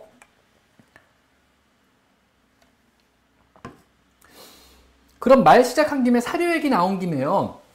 사료 얘기 잠깐 마- 조금만 더 하고 제가 마무리 해드릴게요. 음 어떤 얘기를 해드릴까나? 사실은 여러분이 알고 있는 사료에 대한 상식이 조금 다른 게 있을 수가 있어요. 예를 들면 이런 거죠. 음, 국내 되게 많은 국산 사료들이 지금도 나오고 있잖아요. 되게 많은 회사에서 사료들을 만들고 있고 여러 가지 사료들이 나오고 있어요. 근데 많은 사료들이 뭐 해외 브랜드 주될 때 국내에서 만들어진 사료도 되게 많아요. 의외로 되게 많아요. 그래서 몰랐는데 뭐 아 나는 호주에서 만든 줄 알아서 나는 미국에서 만든 줄 알았는데 실제로 국내 브랜드 사료도 되게 많거든요. 이 수많은 사료들이요. 실제로는요. 두세 개 공장에서 전부 다 나와요. 그러니까 결국은 같은 사료일 수도 있어요. 포장만 다른. 왜냐하면 국내 사료 공장이 두 개, 두세, 이 강아지 사료를 생산해주는 공장이 두 개인가 세 개밖에 없어요. 그 다음에 국내 자체 브랜드를 달고 자기 공장을 가진 회사는 한 군데밖에 없어요. 국, 산 브랜드 중에는요. 하림인가 아마 그럴 거예요. 그래서 한 군데밖에 없고 그나마 강아지 사료만 생산하는 건 아닌 걸로 알고 있어요. 나머지는 전부 다 이제 외주 공장이라고 하는 뭐 물론 시설도 좋고 모든 시설이 잘 돼 있고 이제 허가도 받은 업체긴 하지만 그, 그 공장은 이제 소사료, 닭사료, 돼지사료, 염소사료 만들고 개사료도 만들어요. 거기다가 의뢰를 하는 거예요. 레시피를 주고 배합비, 배합비라 그러죠. 배합비를 주고 거기다 만들어 달라고 의뢰를 하는 거고 단지 포장만 굉장히 팬시하고 이쁘게 바꿔서 라벨링 해가지고 파는 거예요. 물론 배합비가 다르고 우- 뭐 들어가는 비용이 다르겠죠. 재료가 다르기 때문에 사료의 내용물은 물론 조금 조금씩 달라요. 그래도 결국은 생산되는 공장은 비슷하다는 거 그렇게 알고 계시면 되고 두 번째 사실은 제가 사료가 아주 아주 오랜 만들어진 지 오래되지 않았다 그러면은요 그 사료가 나온 지 한 2, 3년밖에 안 됐잖아요. 그러면 그 사료를 먹어본 강아지 2, 3년밖에 안 먹은 거잖아요. 4, 5년을 먹었을 때는 어떨까요? 6, 7년을 먹었을 때는 어떨까요? 이런 부작용에 대한 리포트가 아직까지 없어서 몰라요. 그래서 제가 자꾸 좀 오래된 사료를 먹이세요. 뭐, 뭐, 뭐 글로벌 브랜드 사료를 먹이세요. 나온 지 오래된 사료를 먹이세요 라는 게 그것 때문에 그래요 강아지나 고양이들은요, 그 사료 하나만을 굉장히 오랜 기간을 먹어야 되거든요. 그래서 실제로 그 사료의 배합비를 가지고 아니면 그 사료 여러 가지 영양 성분만을 가지고 오랜 기간 먹었을 때 부작용이 생기느냐 안 생기느냐는 나온 지 얼마 안 된 사료는 우리는 알 수가 없어요. 그래서 자꾸 제가 오래된 사료를 먹이세요라 그러는 거고요. 두 번째, 이런 작은 회사들은요, 자기의 공장이 없는 작은 회사의 문제가 또 뭐냐면요.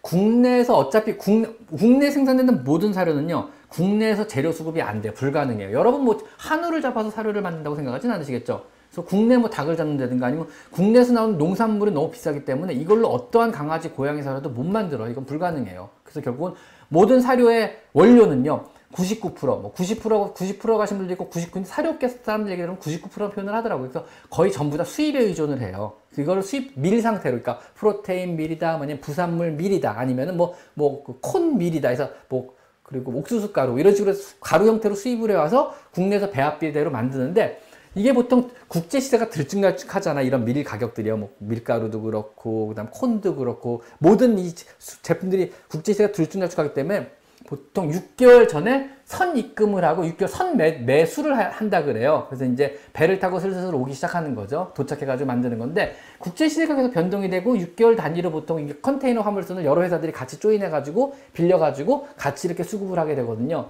근데 어, 가격이 많이 변동이 크거나 아니면 육- 이렇다 그러면 이제 레시피 재료가 안에 들어가는 원재료가 조금씩 바뀐다 그래서 재밌는 게 바꿔 말하면요. 저번에 따서 먹였던 사료가 좋아서 이번에 똑같은 회사 제- 제품을 또, 또 샀다 그래서 이게 똑같은 사료가 수 원료가 좀 바뀔 수도 있어요. 배합비가 바뀔 수도 있다는 거예요. 어차피. 이게 참 어려워요. 이게 사료 규모가 작기 때문에 회사 규모가 작기 때문에 어쩔 수 없는 변화 이거든요. 왜냐하면 자신의 농장들이 없기 때문에 자신에게만 원료를 대주는 농장이나 farm이나 이런 것이 없어요. 국내기 때문에 어쩔 수 없는 거예요. 이거는 왜냐하면 국내는 뭐, 뭐 강아지 사료를 만들기 위한 농장을 만드는 게 불가능하잖아요. 땅도 그렇고 목초지도 그렇고 토지도 그렇고 그렇기 때문에 나오는 원 이게 문제예요. 이게 지금. 근데 글로벌 브랜드 같이 뭐 로얄 캐닌, 뭐 마즈, 그 다음에 뭐 또 어디 있을까요? 퓨리나 그 다음에 힐스, 내추럴 밸런스 이런 회사들은 이미 전 세계 여러 군데 자신들의 공장을 구축해 놓고 유통망을 구축해 놓고 농장들 아니 농장 농장 자체를 계약해요. 뭐 선매도로 뭐몇 킬로 얼마 이 컨테이너 단 이게 이런 거 안 해요. 그냥 농장을 통째로 다 계약을 해요. 뭐 여기서까지 아니면 농장 아예 부지를 매입해 버리기도 하죠. 그래서 거기서 생산되는 모든 것들을 안정적으로 가격 국제 시장 한 것이 공급을 받으면서 계속 만들으니까 일정한 제품의 퀄러티가 유지가 되는 거예요. 어제 먹었던 사료하고 한 달 뒤에 다시 사서 먹었던 사료의 어떤 레시피는 똑같고 맛도 변화가 없는 거죠. 그런 차이가 있어요. 그래서 제가 국내 사료들이 굉장히 좋은 재료로 잘 만들고 있겠지만 아직은 시기상조라는 게 만들어진 지 얼마 안 됐고 아직 규모가 너무 작아요. 그래서 규모도 더 키워야 되고 자체 공장도 건설을 좀 하셔야 되고 그 다음에 그 넓 큰 규모 겨, 규모의 경제를 바탕으로 안정적으로 제품을, 제품을 공급해야 되고 더 오래돼 가지고 충분히 오랫동안 먹어서 레시피의 안정화를 좀 이뤄야 돼. 레시피 안정화 뭐냐면요. 지금도 해마다 레시피가 계속 바뀌어요. 글로벌 브랜드조차들도요, 지금도 레시피가 조금 조금씩 바뀌어요. 아, 이래 보니까 이런 문제가 생겨서 이번에 이렇게 좀 바꿔보자. 어, 이래 보니까 이런 문제가 생겨서 이번에 이 성분을 조금 넣으니까 애들이 조금 더 피부가 건강해지고 변이점도 좋아져서 이런 식으로 계속 연구를 해요. 월섬 연구센터라고 연구개에서 계속 레시피 연구를 하고 더 건강하고 더 오래 살 수 있게 만드는 거죠. 쉽게 말하면요. 그런 결과물이 지금의 사료예요. 사료라는 건 굉장히 생각보다 굉장히 과학적인 산물이에요. 이렇게 생각하시면 돼요. 음식은 과학이 아니잖아요. 그냥 대충 먹어도 되죠. 우리 사람 같은 경우인데 한 가지만 먹는다 그러면 어떨까요? 여러분이 만약에 만약에 여러분이 화성까지 가야 돼요. 근데 화성까지 앞으로 7년을 날아서 가야 되는데 한 가지 음식만 먹고 가야 돼요. 그럼 어떤 걸 먹을까요? 그러면 얼마나 많은 연구 인력들이 또 얼마나 많은 자본이 투여돼 가지고 이 사람을 살아서 건강하게 화성까지 튜브에 들어있는 한 가지 음식만을 만들, 만들기 위해서 얼마나 많은 비용이 들어갈까요? 그런 거 생각 안 해봤어요? 우주 식량하고 똑같은 개념이에요. 얘는 이 한 가지만 먹어도 평생을 건강하게 잘 살아야 된다는 개념으로 만드는 게 사료니까는요. 이해 가세요? 생각보다 사료는 과학이고요. 사료라는 건 생각보다 어마어마한 설비가 들어가야 되고요. 어마어마한 자본이 투여돼 가지고 또 어마어마한 기간이 필요해요. 그거 가지고 과학적으로 체계적으로 오랫동안 테스트를 해보면서 이상이 없는 게 확인이 돼야만 돼요. 그러니까 아무거나 막 먹이시면 안 된다는 게 여기서 나와요. 그래서 대부분의 많은 사람들이 원 재료에만 너무 치중을 해요. 단백질 함량 얼마 이거에만 너무 치중을 하는 거예요. 그래서 단백질 함량이 낮으면 싸구려 사료고 단백질이 높으면 좋은 사료예요. 틀린 말은 아니지만요. 그거는 사료가 가진 본연의 기능 중에 아주 극히 일부분일 뿐이에요. 실제로는요. 가장 좋은 건 그냥 이 사료만 먹고 얘가 오랫동안 사, 얼마큼 오래 살고 얼마 동안 안 아프고 살고 얼마 동안 건강하게 사느냐 그게 포인트지 포인트는 단백질 함량이 얼마가 중요한 게 아니에요. 그리고 나이에 맞는 단백질 함량, 나이에 맞는 그 다음에 지방의 함량, 나이에 맞는 칼로리, 나이에 맞는 영양 성분 이런 게 중요한 거예요. 그래서 좋은 사료 회사들은요 각 나이대, 연령대, 그 상황에 맞는 다양한 사료들을 만들어내요. 근데 대부분 규모가 아직 작은 회사는요 다양한 연령대 사료들을 만들어낼 여력이 없어요. 못 만들어요. 그럼 뭐 어떻게 했냐면 뭐 전연령 사료입니다. 이렇게 말해버리는 거예요. 근데 말도 안 되는 게 애기 고양이가 성묘가 될 때까지 20배를 커야 되는데 똑같은 양으로 조절하세요가 말이 안 되지. 거짓말이죠. 내가 세상에서 제일 싫어하는 말 중에 하나예요. 전연령 사료입니다. 뭐 애기 고양이 전연령 사료 먹으니까 세상에서 제일 싫어요 말도 안 돼요 저는요. 전용 사료는 건 나올래 나올 수가 없어요. 불가능해요 영양학적으로 불가능하고요. 물리적으로도 불가능해요 그거는요. 그래서 그냥 애기 고양이용 사료를 아직 못 만들어낸 거를 전용용 사료입니다라고 대처하는 것 뿐이에요. 저는 그거 믿지 않아요. 전용 사료는 말을요. 이게 일단은 뭐 기본적인 영양적 상식만 있어도 연령 사료라는 건 불가능하다는 기본적으로 알 거야 아마. 양으로 조절한다. 무슨 말도 안 되는 소리 양으로 어떻게 조절해요 그걸. 왜냐하면 우리는 지금 미량 원소들을 다루는 단위에서 갑자기 사료가 별 의미가 없다는 얘기잖아요. 건강의 사료가 무슨 의미가 있어? 이런 의미랑 똑같잖아요. 전용 사료는 의미는요. 말도 안 된다고 봐요 저는요. 그래서 개인적으로 저는 오랫동안 장기간 먹여서 이상이 없는 사료가 좋은 사료라고 봐요. 거기에는요, 물론 여러 가지 조건이 있겠지만, 단백질 함량이 차지하는 비중은 생각보다 작다고 봐요. 그거를 너무 과대해 가지고, 뭐 좋은 재료, 뭐 단백질 함량 몇 프로, 이거를 막 너무너무 막 우선시 하는데, 사실은 그거는 사료가 가진 여러 가지, 여러분이 평가해야 될 사료가 가진 여러 평가 항목 중에 한 항목일 뿐이지, 그게 절대적인 평가 기준이 될 수 없다고 보고요. 뭐, 여담이, 여담이지, 여담이지만, 여담이지만, 내가 만약에 우주를 나가서 화성까지 혼자서 가야 돼요. 그래서 너는 뭐 음식 한 가지만 가져갈 수 있어. 외계인이 갑자기 납치한 거죠. 그래서 갑자기 우주선에 태웠어요. 그래가지고 넌 지금부터 우리나라 텐토사우루스에 갈 건데 한 10년 정도를 나가게 될 거야. 그래서 너, 너를 살아서 도착하게 하고 싶은데 한 가지 내가 지금 사실은 지구 돈이 없어. 그래서 한 가지 음식만 고르면 그것만 내가 복제해서 만들어줄게. 자, 뭘, 뭘 먹으면서 갈래? 이라고 나한테 선택권을 준다 그러면은 여러분은 어떤 음식을 선택하겠어요? 뭐 햇반이요? 햇반 먹다가는 1년 나가서 죽을 거예요. 영양 부족으로. 그죠? 뭘 선택하는 게 좋을까요? 현존하는 제가 판 제가 알기로는요. 뭐 제가 아는 범위 우리가 쉽게 구할 수 있는 뭐 과학적으로 여러 가지 얘기할 수 있겠지만 우리가 주변에서 구할 수 있는 것 중에 가장 영양 균형이 뛰어난 그리고 그거 하나만 먹어도 필요한 영양소이 골고루 잘 들어있는 그리고 그거 네 개면은 하루 사는데 아무런 문제가 없는 이렇게 만들어진 음식이 딱 하나가 있어요. 어마어마한 비용과 최고, 미국의 최고의 어떤 영양학자들이 모여서 만든 음식이 딱 하나가 있어요. 빅맥이에요. 재밌죠? 맥도날드의 빅맥이 미국 어떤 뭐라 그랬지? 패스트푸드계의 길이나 중에 하나예요. 그게 진짜 많은 자본이 투입해서 만들어진 거 아세요, 혹시? 그거를 개발하는데 생각보다 많은 식품공학자들과 생각보다 많은 자본이 들어가서 만들었어요. 영양 균형적으로 완벽하게 만들어진 음식이라 그래요. 맥, 맥도날드 빅맥이. 그래서 사실은 그거를 많이 먹었기 때문에 어떤 문제가 생기는 거지 그거를 필요한 칼로리를 적절하게 먹는다 그러면요 사람을 되게 오랫동안 건강하게 유지시킬 수 있다 그래요 이게 재밌죠 햄버거 패스트푸드 몸에 안 좋다고 알고 계셨죠? 근데 의- 그게 의외로 인간 사료에 가장 가까운 물, 그게 뭐냐고 물어보면요. 많은 식품 영양학자들이 공통돼서 말하는 게 맥도날드 빅맥을 바로 얘기한다 그래요. 의외로 맥도날드 빅맥은 인간 사료에 가깝습니다. 골고루 영양분이 잘 들어있고요. 그리고 아까 뭐 아, 요거까지만 하고, 요거까지만, 요거까지 질문 받고 더 이상 스포츠를 안 받고 제가 마감을 하도록 하겠습니다. 7시 6분이네요. 스포츠 감사하고요. 박창희님, 굉장히 어려운 질문일 것 같아요. 왜냐면 저는 식품 영양학자가 일단 아니에요. 저는 영양학을 잘 몰라요. 그러니까 저한테 이런 종류의 물어보면 제가 답변이 되게 어려운다는 양해를 부탁드리고 제가 아는 범위 내에서만 말씀을 드릴게요. 겔 점화제, 구화검, 진탄검에 대해서 윤쌤의 의견이 궁금해요. 추루출에 많이 들어간 타피오카엔 알러지를 일으켜서 구토를 하고 한천이 들어간 제품 맛이 없는지 거부를 해요. 대신 겔 점화제를 쓰는 추루를 선호하더라고요. 첨가물에서 집사에서 최대한 안 주고 싶은데 유생을 사서 먹는 자, 요게 일반적으로 우리가 아는 캠푸드에 되게 많이 들어가 있는 것들 중에 하나예요. 근데 이게 안전하다, 아니 안전하지 않다 이런 의견들이 되게 많은데 생각보다 여기에 대한 어떤 뭐 제한, 그 규제는 생각보다 되게 까다로워요. 그래가지고 이게 안전하다고 판단이 됐기 때문에 첨가제로서 허가를 받은 거고 그래서 들어가 있고 그래서 만들어지는 게 캔이라고 보시면 돼요. 그래서 지금 말씀하신 이런 거는요 일단은 현재까지는 안전하다고 보고 있는 게 대부분의 관점이에요. 그래서 왜냐하면 조금이라도 위협이 된다 그러면 이게 허가가 날 리가 없어요. 이게 뭐 미- FDA 미국 식품의약청 안정청부 쪽에서 모든 데서 이런 검사들을 다 했는데 아직까지 특별한 이상을 발견 못한 거예요. 여기에 이거를 오래 먹는다 그래서 어떤 문제가 생긴다는 걸 발견을 못 해가지고 허가가 난 거거든요. 어느 순간에라도 어떤 과학자든 뭐 하디 하다못해 어떤 유튜버든 아니 어떤 수의사든 여기에 대한 결점이나 이상을 발견을 해가지고 그걸 인정을 받는다 그러면은요. 그럼 이거 다시 금지가 되겠죠. 쫙 해서. 사실은 뭐 기형아를 유발한다더라. 뭐 사실은 암을 유발한다더라. 사실은 뭐 위장 장애를 유발한다더라. 아직까지 이런 게 발견된 사실이 아무도 없어요. 그렇기 때문에 지금도 사용이 되고 있는 거고요. 음식과 관련된 건 생각보다 여러 가지 굉장히 다양한 규제에 묶여 있어요. 그 사람 음식이든 동물 음식이든 동일합니다. 그래가지고 문제가 생긴다 그러면요. 뭐 여기에서 개인적, 개별적으로는 알러지 생길 수 있겠지만 아직까지는 저는 안전하다고 믿고 있고요. 안전하다, 안전하기 때문에 허가가 났다고 또 믿고 있고요. 안전하다고, 안전하기 때문에 아직까지 유통이 된다고 믿고 있는 거예요. 그래서 조금이라도 문제가 된다 그러면요. 일단 아까 말한 그런 대기업부터 먼저 바꾸기 시작해요. 왜냐면 말이 나오면 큰일 나거든요. 근데 많은 연구소에서 특히 왜 월섬 같은 영국의 연구소에서는 지금 뭐 여러 지금 뭐 200명 이상의 어떤 식품 공학자들이 아직도 강아지 고양이 사료만 연구를 50년째 하고 있거든요. 거기서도 특별한 이상은 발견을 못했기 때문에 이게 아직까지 쓰이는 게 아닐까 싶어요. 그래서 뭐 제가 저명한 식품 공학자도 뭐 어떤 교수도 아니겠지만 이게 쓰일 수 있는 거는 허가가 났기 때문에 쓰일 수 있는 거고요.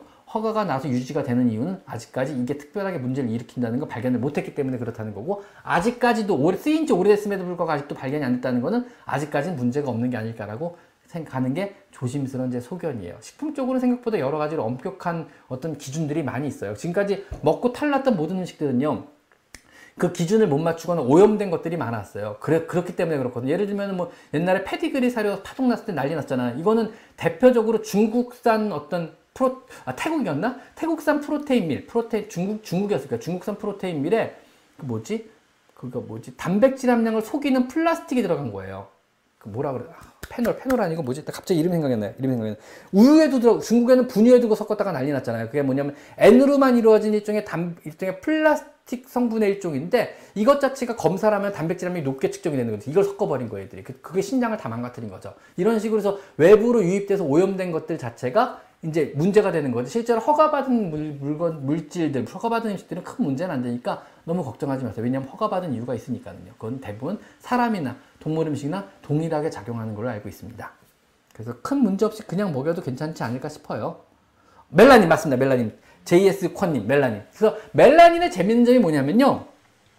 우리 어떤 뭐 예를 들면 우리가 어떤 어, 프로테인 밀, 단백질 가루라 그러죠. 밀상, 아까 막 가루 상태로 수입해 온다 그랬죠. 전부 다요. 공장으로 다 들어갈 때 가루 상태로 들어가는데 얘네들이 검사를 해요. 이 프로테인 밀에 실제 프로테인이 얼마나 들어있나를 검사를 하는데 어떻게 검사하냐면 그 N기, 프로테인, 다 왜 CHON이라 그러죠. 그래서 탄, 단백질은 N이 더 들어가 있는 거예요. 그래서 어떤 탄수화물, 지방, 단백질 중에 단백질만이 N이 들어있어요. N이라는 기가 들어있어요. N기가 들어있거든요. 이 N기만 검사해서 N기의 비율을 보면은 아 탄수화물, 지방, 단백질 중에 단백질 함량이 몇 프로다 이게 나오는 게 공식적으로 해서 16%가 단백질 이상 뭐 이런 식다 다 있거든요. 그래서 CHON 중에 N만 검사하는데 재밌는 게 멜라닌은 N으로만 이루어진 물질이에요.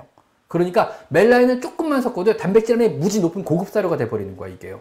그러니까 원료 수입할 때 원료에다가 멜라닌을 섞어버린 거예요. 그러니까 와 이거 진짜 단백질 함량이 높은 고급 단백질, 단백질 함량이 되게 높은 고급 식재료가 되는구나라고 해서 비싼 돈을 주고 사와가지고 사료를 섞어버리는 거죠. 그러면 단백질 함량이 쭉 높아지니까요. 근데 문제는 그게 실제 단백질 함량이 높아서 단백질이 높게 측정된 게 아니고 멜라닌을 섞어버린 거죠. 근데 멜라닌은요.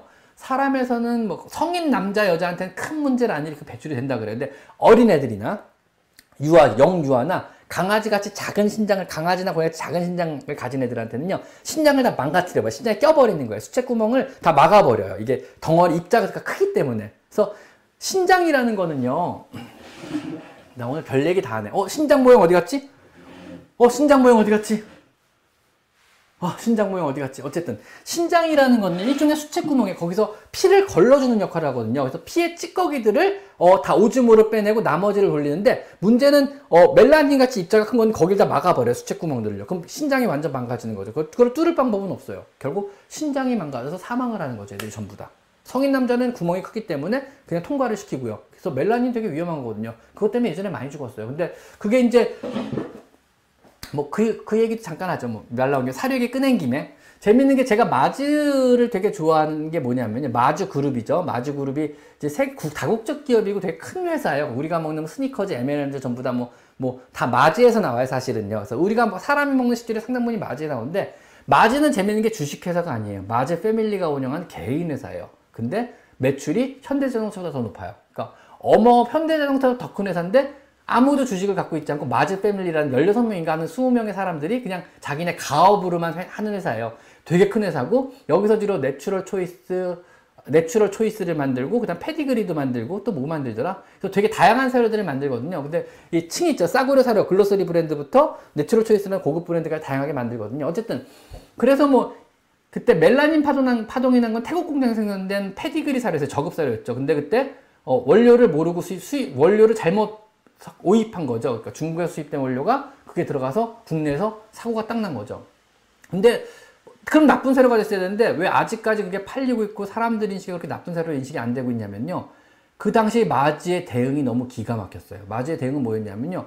그, 그, 그, 마즈 패밀리가의 사람이 국내, 이거 그냥 off the record입니다. 우리끼리 얘기입니다. 마즈 패밀리가의 사람이, 한 사람이 국내 방문해서 회장이 방문한 거죠. 그러니까 현대자동차 회장이 방문한 거예요. 왕족이죠, 사실은요. 왜냐하면 그거는 주식회사도 아니죠. 주식에 뭐 5% 갖고 있는 사람이 방문한 게 아니고 주식에 100% 갖고 있는 사람이 방문한 거니까 그 패밀리 주식에 100%를 다 갖고 있으니까 현대자동차 그룹에서 방문을 해가지고 한 시간을 넘게 사무실에서 울었대. 이런 일 때문에 한국의 강아지들이 죽다니 이러면서 울었대요. 그러다가 가- 나가면서 한마디만 하고 나갔대요.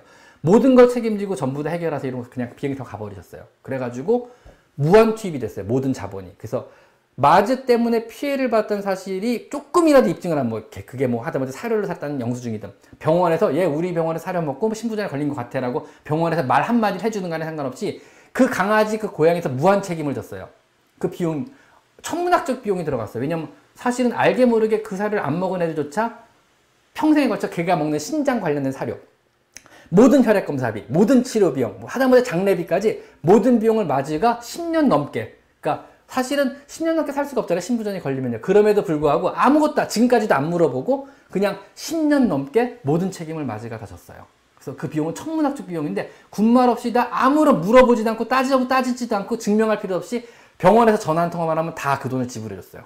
신기하죠. 그러니까 그 책임감이라는 게그 기업의 윤리라는 게 난 되게 막 우리나라 기업이었으니까 이런 생각도 가끔 해요. 그러니까 그 기업의 윤리라는 게 그때나 되게 마지란 그룹이 대단한 그룹이라고 생각을 했어요. 그래서 그 기업 윤리나 기업에서 생각하는 바가 조금 좀 특이하더라고 마주 그룹 자체가요. 그래가지고 뭐 우리 때문에 사고가 났으면 우리가 당연히 무한 책임을 져야지. 묻지도 따지지도 말고 모든 책임을 다 져주세요라 그런 거예요. 그래서 나는 마제 사료 이번에 뭐 페디그리 사료를 먹고 우리 강아지가 신부전 걸린 것 같아요. 10년을 살고 있어요. 신부전이 아닌 거죠. 어떻게 신부전 걸리가 10년을 살겠어요. 그래도 10년 넘게까지도 개에 대한 모든 치료비, 모든 사료값까지 다 지불을 전부 다 했어요. 10년 넘게 동안 사실은. 그리고 뭐 우리끼리 얘기지만 심지어 어떤 동물병원은 하루에 한 번씩 혈액 검사를 했다는 얘기도 있어요. 심지어는요. 매일 혈액 검사를 거의 매 수년, 5년, 10년씩 한 거예요.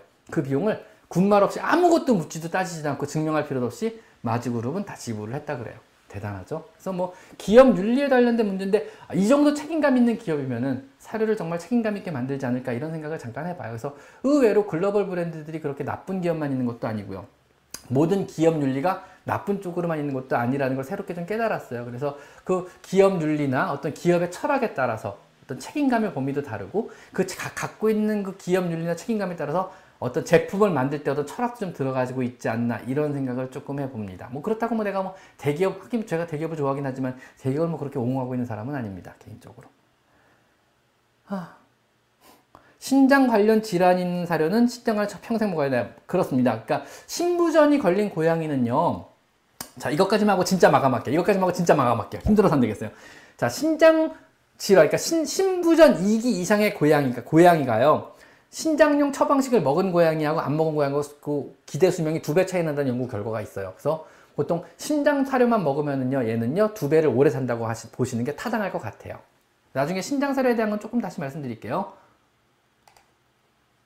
자, 유영학님, 고양이 화장실이 아니고 사람 화장실 제가 들어가면 심하게 울어요. 라고 이거 당연 당연히 그래요. 사람 화장실 들어가면 심하게 울고 문 열어달라 그런 애 많거든요. 요거 제 영상들 어딘가에 잘 찾아보시면 누가 좀 찾아서 알려주세요. 요거에 관련된 내용이 있거든요. 왜 그런지, 뭐, 내 고양이가 왜 그럴까 있나? 하여튼 어딘가 들어있어요. 요거에 대한 내용이. 그래서 그거 보시면 아마 답변이 충분하게 될 거예요. 당연한 거고 많은 고양이가 실제로 그래요. 그래서 뭐, 이거는 어떤 갑자기 분리된 데에서 오는 불안감 때문에 그럴 수도 있고, 어, 간만에 화장실에 집사가 들어갔다 나도 화장실 들어가 보고 싶었는데 자신 영역권의 순찰 때문에 그런 경우도 있고 아니면 화장실에 자기가 우는 목소리가 마음에 들어서 그런 경우도 있거든요. 근데 많은 고양이들이 집사가 화장실 들어가면 따라 들어가려 그래서 심지어는요. 집사가 화장실에서 대변이나 소변을 앉아서 이렇게 무언가 하고 있으면 그 무릎 위로 올라와서 무릎에 얹어놓고 볼일을 봐야 되는 경우도 생길 수가 있습니다. 그런 집사들 의외로 되게 많더라고요. 이번에 저도 저만 그런 줄 알았는데 그런 경험이 그런 생소한 경험, 생경한 경험이 있는 줄 알았는데 이번에 사실 클럽하우스에서 그 말했더니 막 웃으면서 자기도 그랬다고 그런 소리 들었어요. 그래서 너무 웃겼어요. 어쨌든 간에 오늘은 여기까지만 하겠습니다. 제가 목이 너무 잠기고 아파오네요. 자, 오늘 여기까지 마이피상도 윤쌤이었고요. 오늘도 참여해주신 많은 분들께 진심으로 감사드리고 슈퍼챗을 보내주신 많은 분들께 진심으로 감사드립니다. 세라맘님 오늘 너무너무 특히 감사드리고요. 오늘 여러 가지로 방문해주신 모든 분들 감사하시고 혹시 클럽하우스에서 만나게 되면은 저한테 반갑게 인사 부탁드리고 팔로우도 부탁드리게 제 클럽하우스 외로 도움되는 게 되게 많아요. 그게 뭐 제 방에 들어와서 뭐 이러라는 얘기가 아니고 제 방이 아니어도 많은 정말 저 말고 정말 그야말로 셀럽 수의사 선생님들 정말 파인한 수의사 선생님들이 그리고 교수님들도 수의사 교수님들도 그리고 미국에 있는 수의사 선생님들이 특히 많이 들어오세요. 미국 수의사 선생님들이 심심하시고 외로우신가 봐요. 미국에 그러니까 한국에 있다가 미국에 가신 선생님들이죠. 한국에 그립고 외롭거나 아니면 락다운도 답답하신가. 그래서 제가 되게 좋은 것 중에 하나예요. 미국에 계신 선생님들 얘기를 진짜 많이 들을 수 있어요. 미국에서 전문의 과정을 거치신 분들이나 미국에서 이제 어떤 여러 가지 과정을 거치는 선생님들이 많이 들어오셔서 얘기를 많이 해주시더라고요. 그래서 귀동냥 하면서 되게 많이 배우고 있어요. 저도요. 그래서 들어오시면 굉장히 좋은 방들이 많고요. 돌아와서 굉장히 많은 정보를 얻으실 수 있고 또 많은 질문을 통해서 많은 답변도 얻으실 수 있을 거예요. 그래서 제 방이 아니고 저 말고 진짜 저보다 뛰어나신 진짜 실력자분들이시죠. 그런 분들이 되게 많으시니까 오셔서 꼭 질문도 하고 좋은 답변 받을 수 있으면 좋겠고요. 저는 전문가는 아니에요. 엄밀히 말하면은요. 뭐 행동학 전문가, 고양이 잘하는 똑똑한 뛰어난 사람. 아까도 말씀드렸지만 그런 사람 절대로 아니고요.